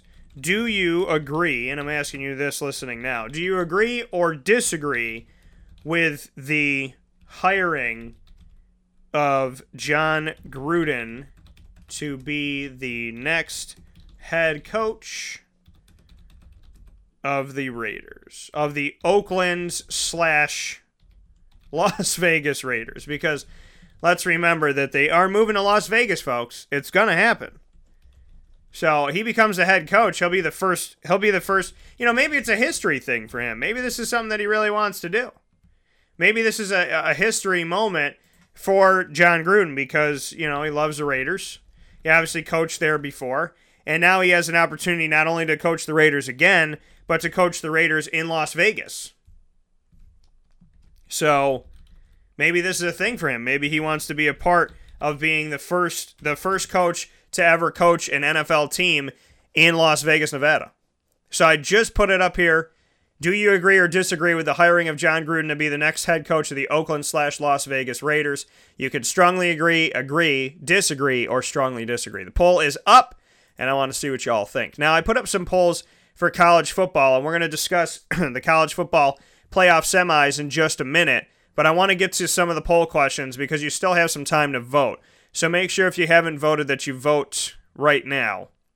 And you could do that on Twitter at CallDT. Once again, if you're not following me, make sure you follow at Call C A L L D T on Twitter. UCF of the ACC defeating Auburn of the SEC aided you in respecting UCF moving forward. Yes or no?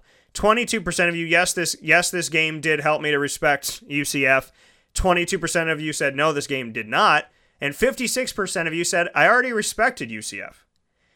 Seeing the UC, seeing that UCF took down Auburn, who defeated both Georgia and Alabama in the regular season, it would have been nice to see UCF in the college football playoff. 27% of you said, no, I disagree. They shouldn't have been in the college football playoff. 73% of you said, yes, I would have liked to see them in the college football playoff. Following the UCF win over Auburn and anything and everything that has come before, it is now time to make college football a Power 6 instead of a Power 5 to include the American Conference. 45% of you disagreed, 55% of you have agreed. And the final poll that I put up that I want to get to here really quick. What was the biggest shock of this season's college football playoff semifinals, in your opinion? Was it A, the double overtime game in Georgia versus Oklahoma? Was it B, Clemson's lack of offense? Or was it C, Alabama's defense? 7% of you said Alabama's D because it's not a shock, right? They were good. They got better because guys came back that were in, that had been injured. So Alabama's defense got the least amount of the votes, 7%. 43% of you said the biggest shock of the college football playoff semifinals that happened on January 1st. 43% of you said the double overtime game in with Georgia up against Oklahoma. And the winning answer so far, with 13 hours left to vote, 50% of you said Clemson's lack of offense was your biggest shock of the 2017 18 college football playoff semifinals.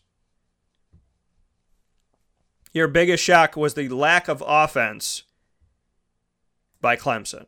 And I don't disagree with you. And let's go to that game. Let's discuss it, okay? Let's get into it right now. Now, I picked Alabama and Georgia. So I left.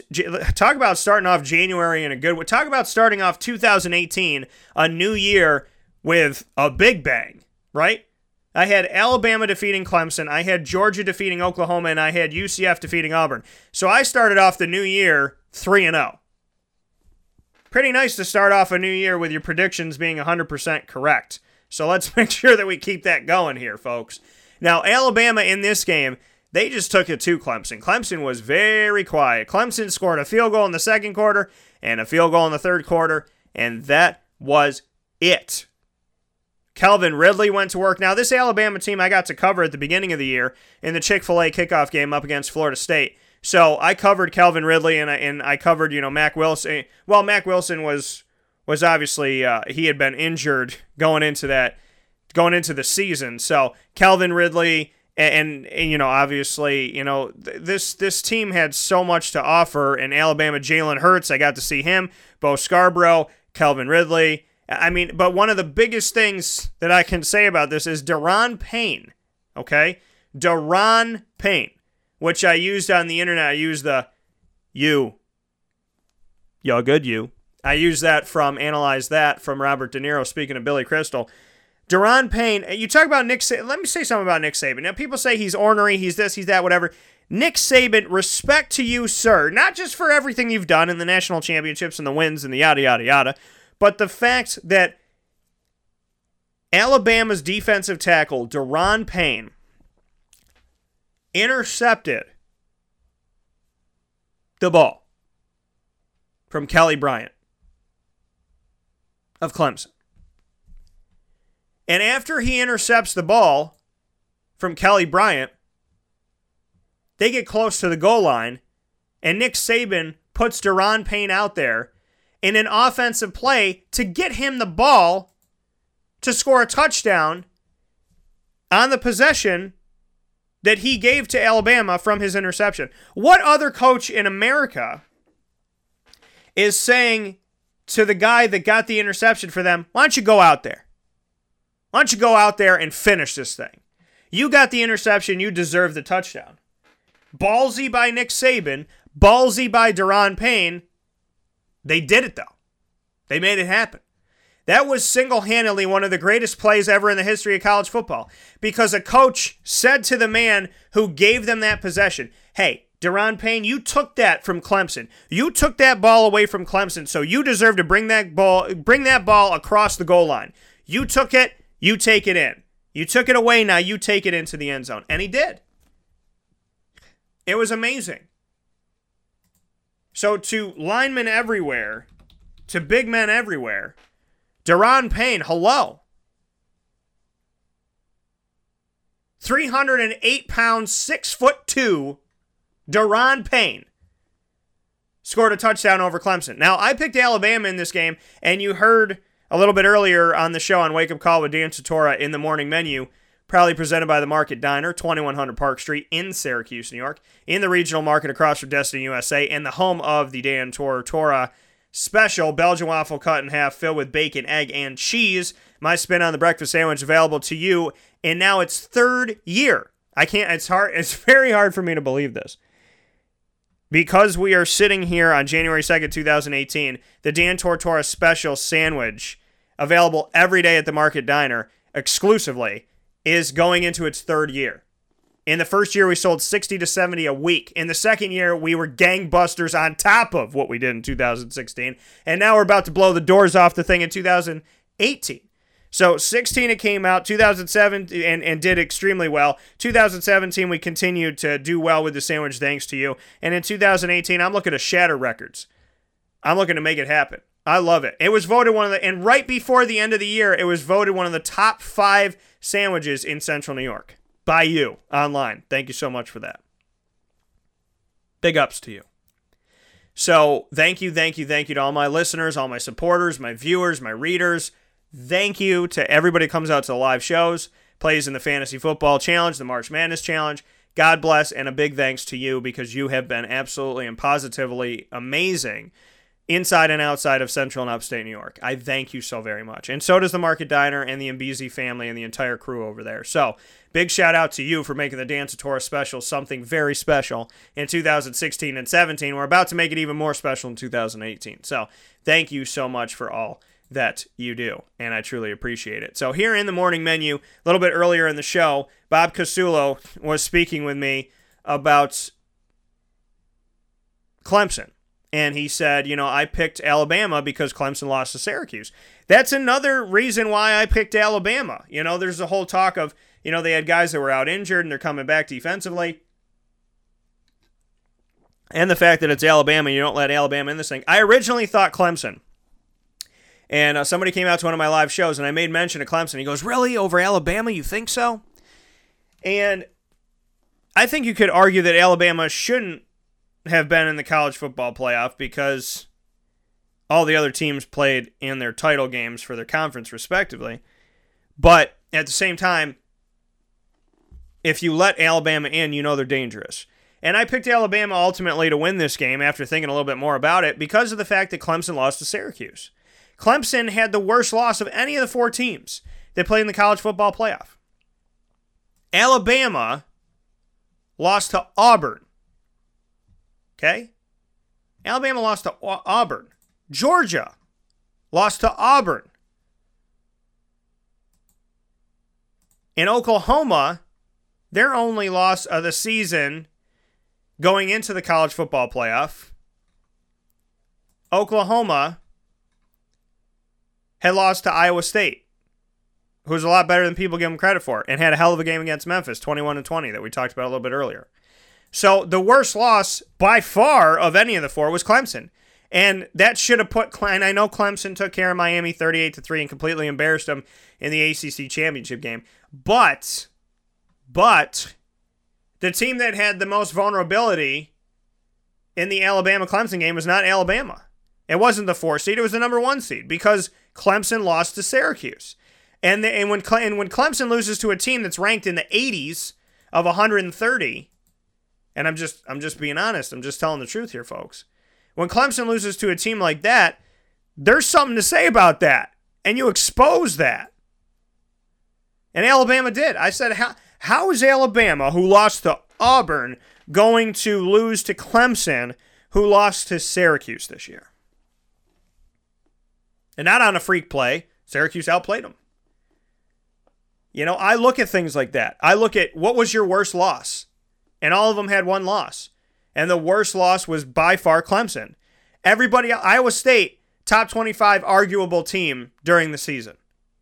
Auburn was a top 25. They were top six team during the season. Syracuse, 87, maybe.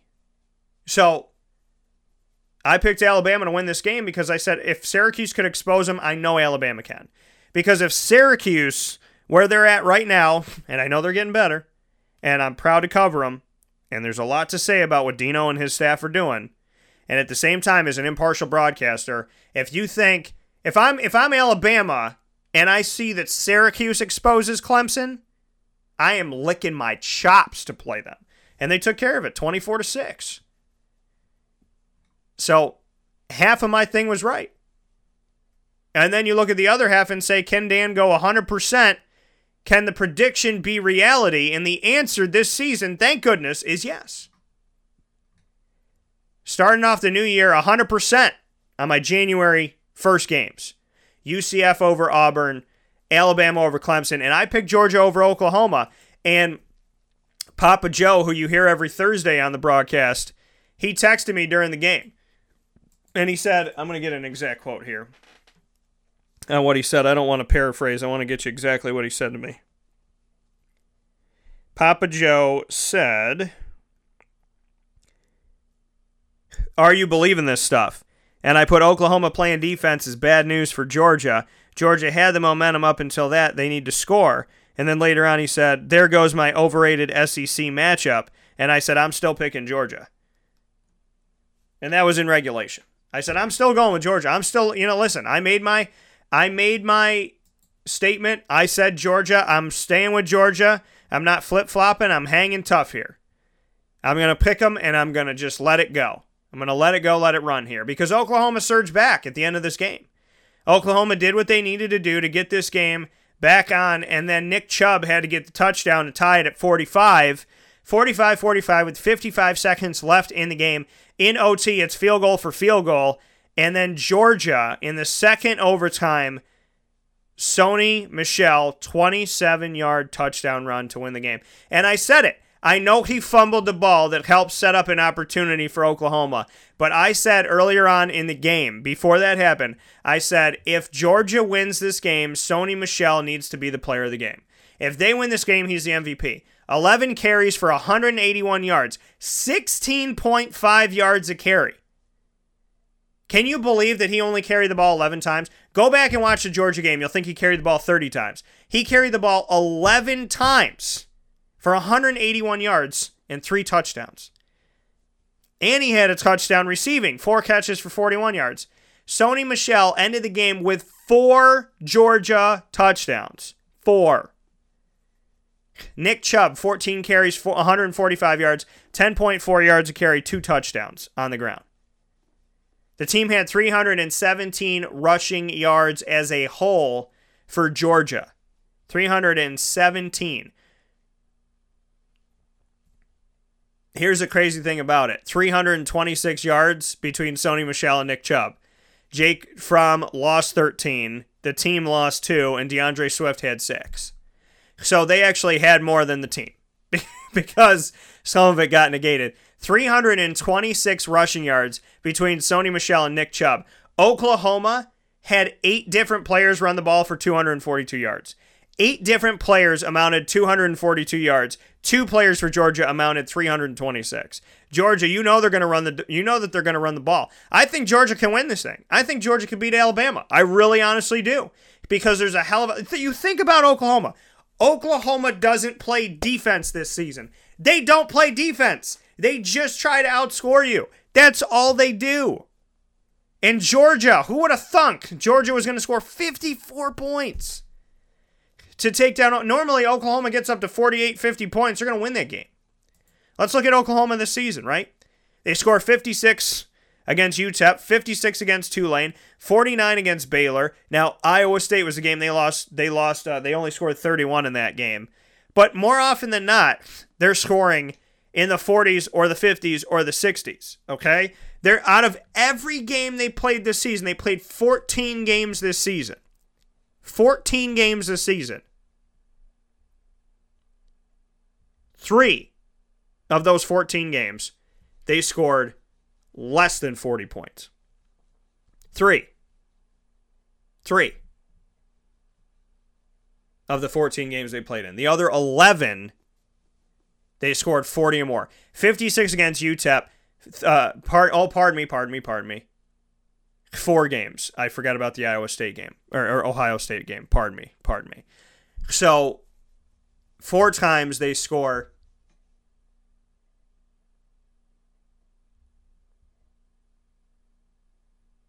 Oh no, I'm right. I'm right. Okay, I'm driving myself insane. So for so three times. Sorry, folks. It's a it's it was a long vacation.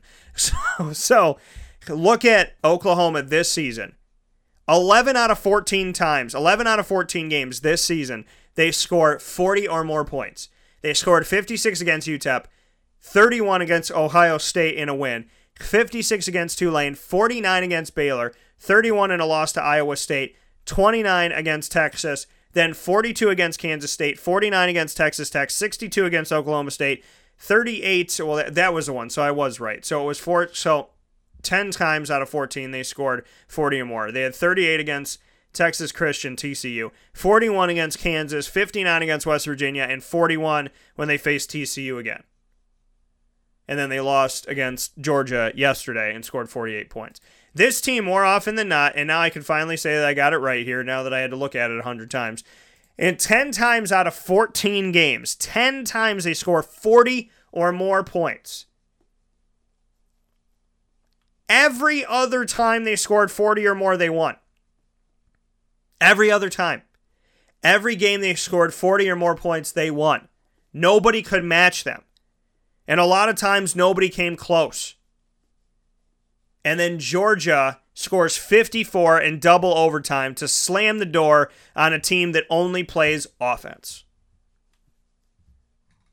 Now, they made some defensive moves in this game, and it shocked the hell out of me. Speaking on Oklahoma. But Georgia was just too much. Just too much. Georgia's got something to state here. Georgia has something to say here. Because Georgia played Auburn for the SEC championship and they won. They knocked Auburn out of the college football playoff, of any opportunity of getting in this season. They want Alabama. They want to play Alabama. They have not played Alabama this season. They're on different sides of the SEC. They want Alabama, and they're going to get them. They're going to get them. And I can't wait for this game. Two for two in the college football playoff semis. I picked Georgia and I picked Alabama with another SEC title game on the lines, which just so happens to be the national championship. Massive, massive game for both sides. And if you're watching the Georgia game up against Oklahoma, I mean this game was fun. This game this game had literally no defense in the beginning, and then it started to happen. Georgia made a stop, and then they scored and they took care of business. Kirby Smart, the head coach of the Georgia Bulldogs, is doing one hell of a job. Before Kirby Smart, they had Mark Richt who went off to Miami. And his second season when Miami played in the ACC championship game, although they lost it and they lost to Wisconsin in their bowl game this year, he did a heck of a job in his second season. But he leaves Georgia, and people are saying, oh my God, what are we going to do after him? Kirby Smart. Just going to work for Georgia. What an amazing coach. Who would have thunk at the beginning of the year that Kirby Smart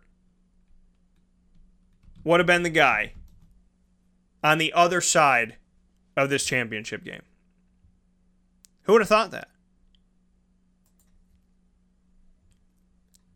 And it's amazing. It's absolutely amazing. And I give him all the credit in the world because he deserves it. He's earned it. From 2004 to 2015, all but one of those years, Kirby Smart was on Nick Saban's coaching staff. So from 2004 to 2015, in 10 of those 11 years in between, 10 of 11 years, Kirby Smart was with Nick Saban.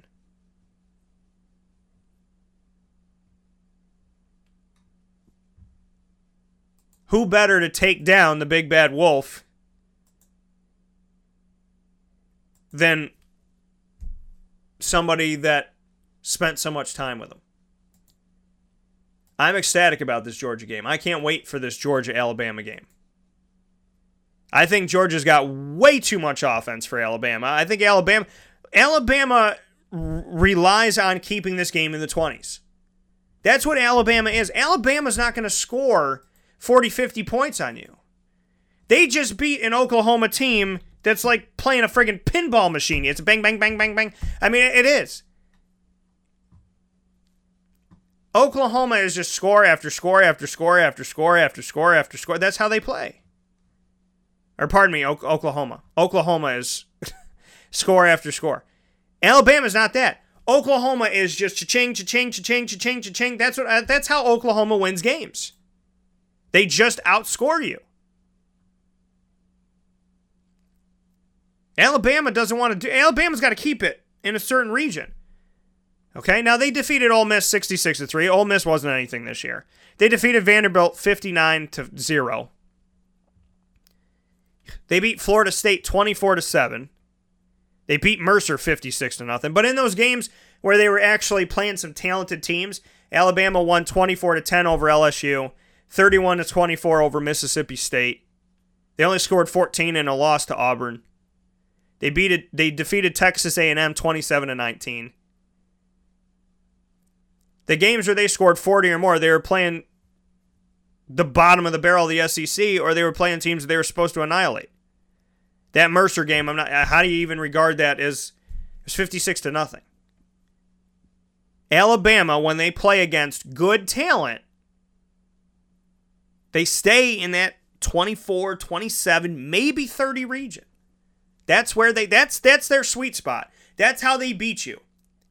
They score enough points to get to 24, 27 and they buckle down on defense and they make big time plays in the game and they make a big time interception at the end of the game and they take you out of it. That's how they do it. Turnovers, especially at the end of the game, and keeping this score within the 20s. That's how Alabama beats you. Well, Georgia's got two running backs, and between the two of them, scored six touchdowns for Georgia against Oklahoma. Six touchdowns. They're bringing the firepower. Alabama has some. Now, don't get me wrong. Alabama's got some firepower. Alabama's got some good players, right? But they don't have the firepower that Georgia has. And I'm picking Georgia to win it all. I'm picking Georgia to win this college football playoff national championship on Monday, January 8th. That's what I'm doing. We'll take a step aside for a fast break, and we'll be back to wrap up the show with Ingredients to Success, proudly brought to you by Utica Pizza Company. This is a wake up call, fast break.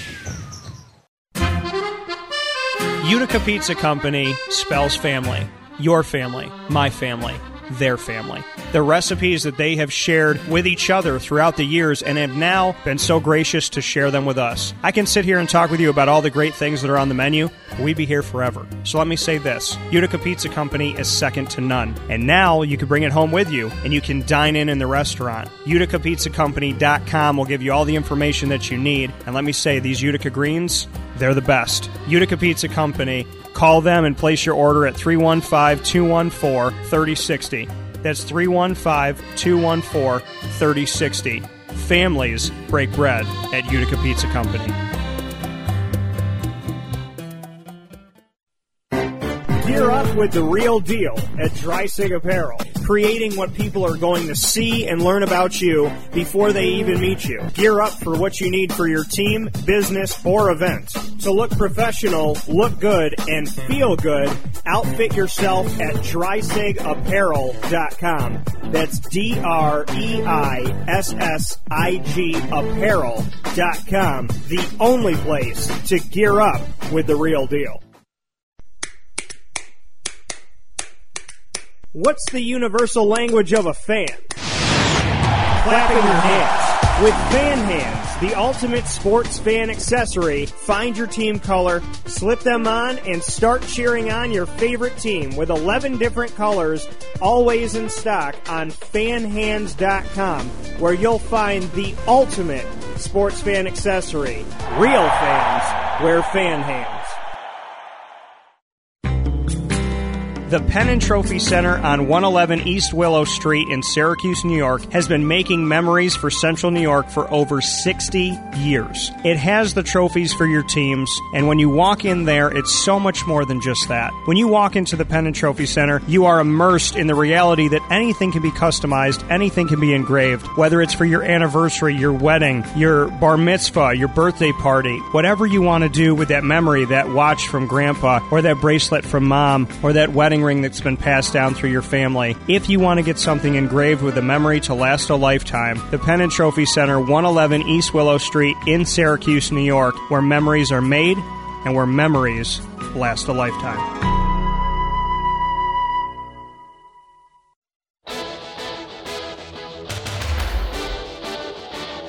The name Lees and Staggerwald is synonymous with Central New York with over 80 years of service to the community. Lees and Staggerwald downtown is your butcher, grocery, pub, and deli located on 117 East Fayette Street in Syracuse, New York, minutes from the Carrier Dome, and your perfect pre-gaming headquarters with Rob Drummond and myself, Dan Tortora, two hours before home games. Lees and Staggerwald downtown, where you can dine in, take out, pre-game up on the hill with their meats, or pre-game inside their walls. Lees and Staggerwald downtown, a unique experience for every single fan and every member of the community with over eight decades of service. They're open Monday from 10:30 a.m. to 3 p.m., Tuesday through Thursday from 10:30 a.m. to 8 p.m., Friday 10:30 a.m. to 9 p.m., Saturday noon to 9 p.m., and closed on Sunday. On 117 East Fayette Street in Syracuse, New York.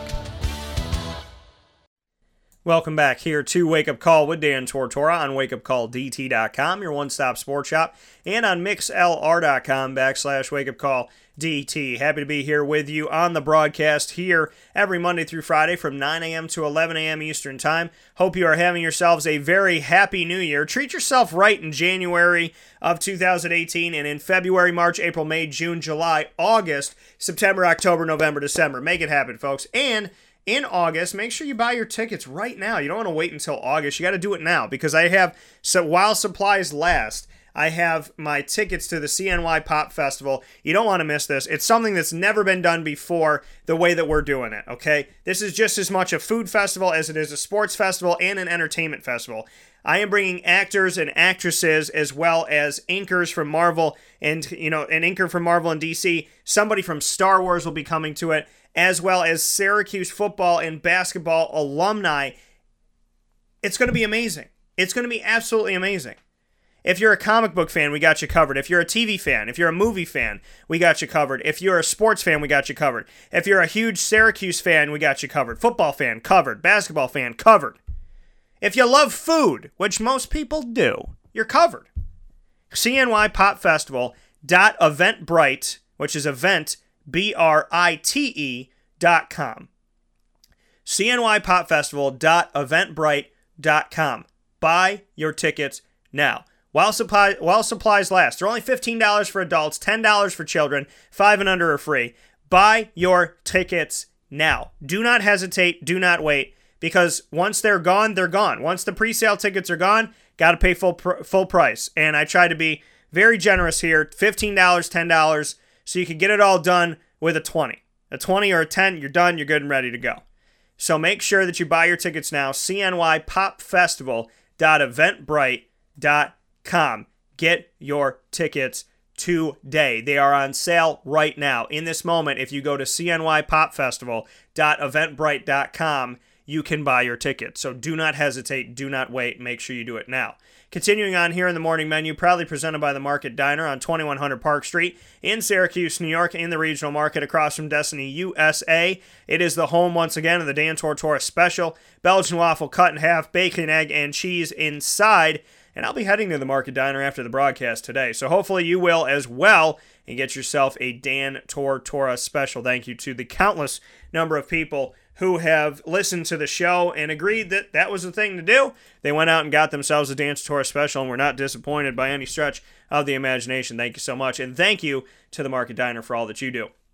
It is now time for the ingredients to success, proudly presented by Utica Pizza Company, which is live right now. And I'm very inside wake up call here on mixlr.com backslash wake up call DT. So I am very excited to share this segment with you. It's a segment that means a lot to me because Utica Pizza Company means a lot to me.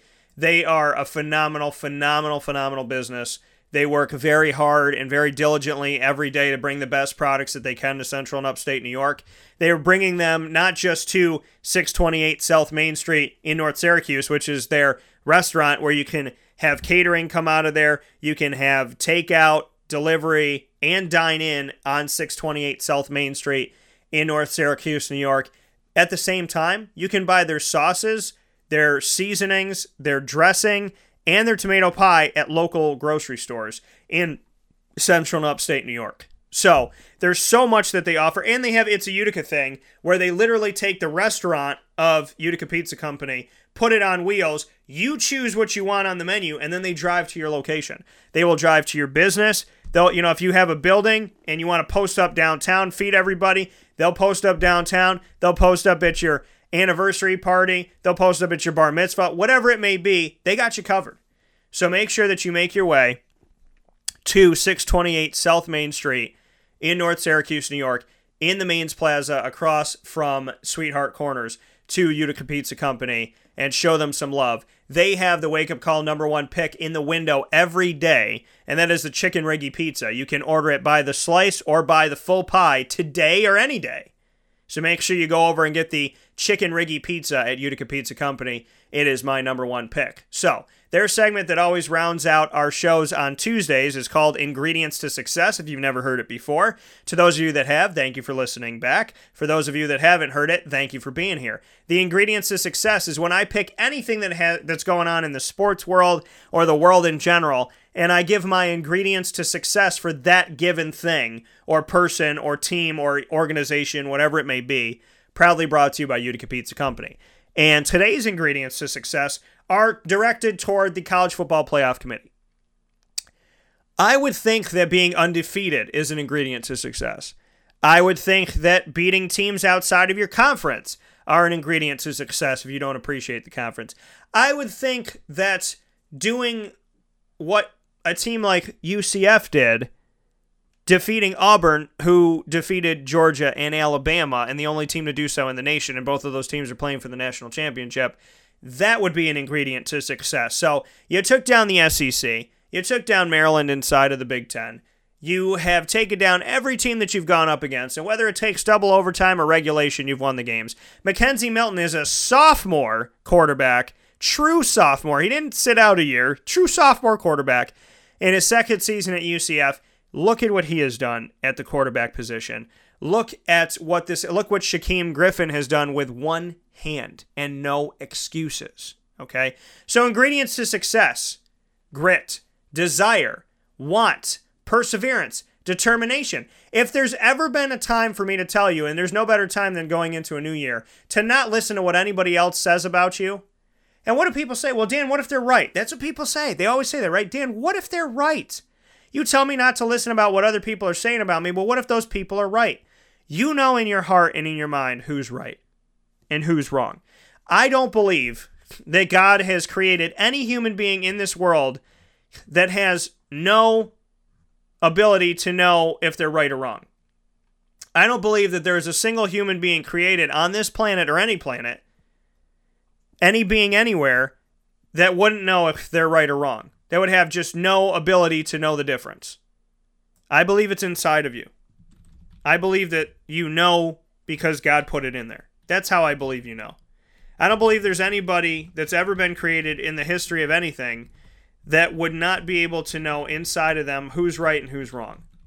You know, we listen to other people, and listening to other people, I can promise you from a first hand account, listening to other people tell you who you are and what you're about that don't love you and don't care for you, it will make you quit on everything that you care about. It will make you stop doing everything that you want to do. It will make you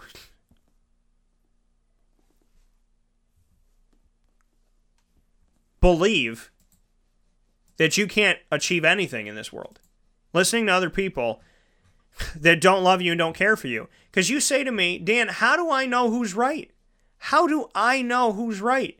How do I know if it's me or if it's the guy down the street that's telling me to stop singing, to stop playing my drums, to stop trying to be a doctor? My father was told by one of his teachers in college that he should think of another profession because he will never be a lawyer. My dad's worked in a law office since he was 18. He just turned 63.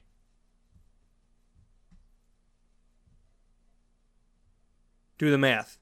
45 years working in law. And his teacher looked him in the eye at the college that he paid to go to and said, You need to choose another profession because you're not going to cut it in this one. 45 years later, I don't know where the hell the person is that told my dad he couldn't make it, but I sure as hell know where my dad is. Michael Jordan did not make his high school basketball team because he couldn't cut it. He wasn't good enough. According to his coach, he didn't have what the coach needed to put him on the roster. He wasn't good enough to be one of those 12 to 14 players. He just didn't cut it. He didn't do enough to teach, to show the coach that he was worthy of being on the team. And people argue today, yesterday, and probably till the end of time and after that, that Michael Jordan is the greatest player to ever play in the NBA. There will never be a time, in my opinion, that Michael Jordan will not be included in the conversation of who the greatest basketball players of all time are. Never. Yet he wasn't good enough to make his high school basketball team. Think about that. Think about that. Put into perspective the people that give you a hug and a kiss when they see you, that call you just to say hi, that text you just to say hi. That when somebody says something bad about you on social media, you don't say a word, they do. Somebody who is always there for a shoulder to cry on, always there to laugh with you, and doesn't make excuses when you want to hang out. You want to listen to anybody's opinion on how you're living your life? Listen to those. But you know whose opinion you should listen to more than anybody's? Your own. Now, I know there's always exceptions to the rule, and my mind always goes to the extreme. Dan, what about serial killers? They shouldn't listen to themselves. Dan, what about schizophrenic people that are doing? They shouldn't listen. What about that? What about they shouldn't listen to them? Listen. There are people that have chemical imbalances and, and this, that, and the other. There are people that don't do good things, and yeah, no, they shouldn't be listening and saying, yeah, I should keep doing. But I, again, I believe in your heart and in your soul and in your mind, truth is always there. And the people that do bad things in this world, they try to shield that. They try to cover that truth. They try to pretend it doesn't exist. They put a blanket over it, some rocks over it, they bury it. But it's always speaking to them. Always. Always speaking. I don't think God ever stops talking to you. I think we stop listening. But I don't think he ever stops talking. And I know that. So to take a line from the TV show New Girl when Winston was talking to Schmidt and he said and he had a tank top on that said like dance freak or something like that and he was like, I gotta go down to the precinct because he's a, Winston's a police officer. He said, I gotta go down to the precinct before I uh, be, you know, I gotta pick something up. So he's like, I gotta go pick that up before I go dancing, my dance class. And Schmidt says, How? Why would you go down to the precinct wearing that shirt? You know they're gonna make fun of you. And he said, When are you going to stop caring about what other people think? Winston said, When are you going to stop caring about what other people think? He said, if I look in my com if I look at the comment if I look at the cards in my comment box, they're full. There's a lot people have a lot to say about how I live my life. But you know the only comment card I read, you know what it says? Good job. Keep it up. Good job. Keep it up. And you know who wrote that comment card? Me. And you know how I know that I wrote it? Because I recognize my own mother freaking handwriting. Your ingredients to success for the new year is to only read your comment card. Consult your conscience. consult your heart, consult your mind, consult your soul. And know that the only opinion on your life that matters is your own. We'll take a step aside. This is a wake up call, fast break. Hey, Wake Up Call listeners, this is Tom Taylor, owner of Sammy Malone's, located at 2 Oswego Street in Baldwinsville, New York, overlooking the beautiful Seneca River. We proudly open our doors to you seven days a week, beginning at 11 a.m. daily, with free parking. Whether it's game day, after work drinks, or a meal with family and friends, we are honored that you come visit us. Call 315 635 5407 for parties and catering. I'll see you at Sammy Malone's, home of the best sandwich in Beeville.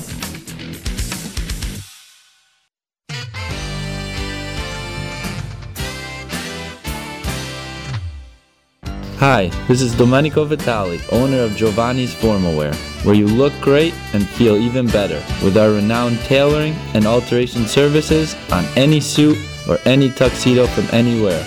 Call 315 455 8729. That's 315 455 8729.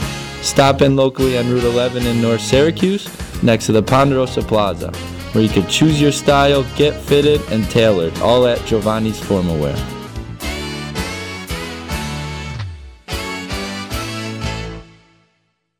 I'm George Townsend of Honda City with some good advice when buying a new car. The true cost of owning a new car is determined by the appraised value when you trade it. No vehicle appraises higher than a Honda. Next, look for low APRs and deep discounts. You also want low maintenance costs and great fuel economy. That's why my advice to you is to buy a new Honda. Looking pre-owned, visit our Honda Certified Used Car Center. Honda City, 7140 Henry Clay Boulevard, Liverpool, or HondaCity-CNY.com. It would be a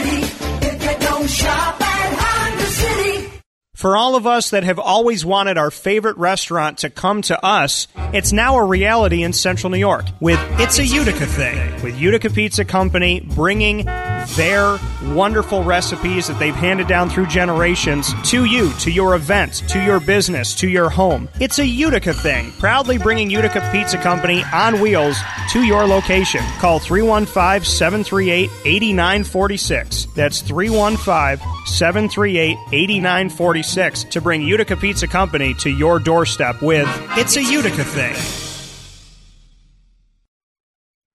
Welcome back here to Wake Up Call with Dan Tortora on wakeupcalldt.com, your one stop sports shop, and on mixlr.com backslash wake up call DT. Happy to be here with you this morning and to wrap up today's show, the first show that I will have done for 2018. The first, this is our first, I mean, you can, you only do this once, folks. This is the first show of the new year for us. January 2nd, 2018, the first show of 2018, a wake up call with Dan Tortora.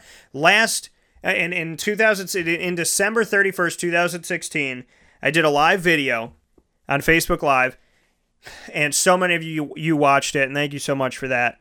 And I made the announcement that in 2017, for the first time ever in my 14 year history of being a broadcaster, I would be moving to five days a week.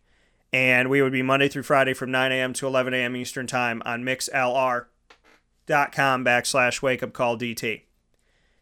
I can't believe I'm sitting here with you today saying that it was a year ago today that we started this. It was a year ago today that we started five days a week. That I, for the first time ever, was a five day a week sportscaster for Wake Up Call with Dan Tortora. And I cannot be more thankful and appreciative and blessed and honored for the new year and for 2018. And I thank you for your support. And I thank God more than anything for forgiving my shortcomings and giving me opportunities beyond my wildest dreams. And helping these opportunities to be limitless.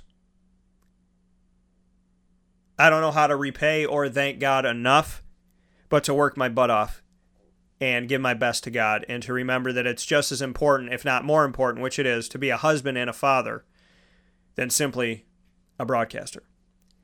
And I'm ecstatic for what we have coming up for you this week. And I'm ecstatic for this year together. And I love you so much.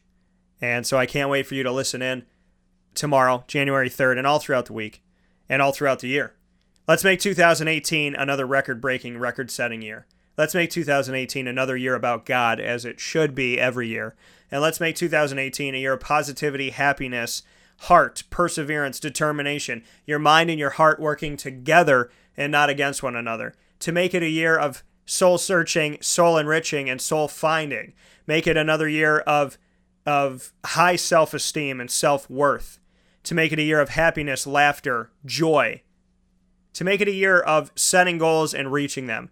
To make it a year of not just having dreams, but making them a reality. For making it a year where perception is not reality, but reality is reality. Happy New Year. I'll talk with you this week, every single day, from now through Friday, and every week, 9 a.m. to 11 a.m. Eastern Time, on mixlr.com backslash wake up call DT. Big shout out to my morning menu guests inside a wake up call, American Athletic Conference Commissioner Mike Aresco, as well as Bob Casullo, longtime NFL and college football assistant coach. Thank you to Utica Pizza Company for the ingredients to success. And thank you to every company I'm proud to work with and take into 2018. And Muddy Waters, can't wait to get there.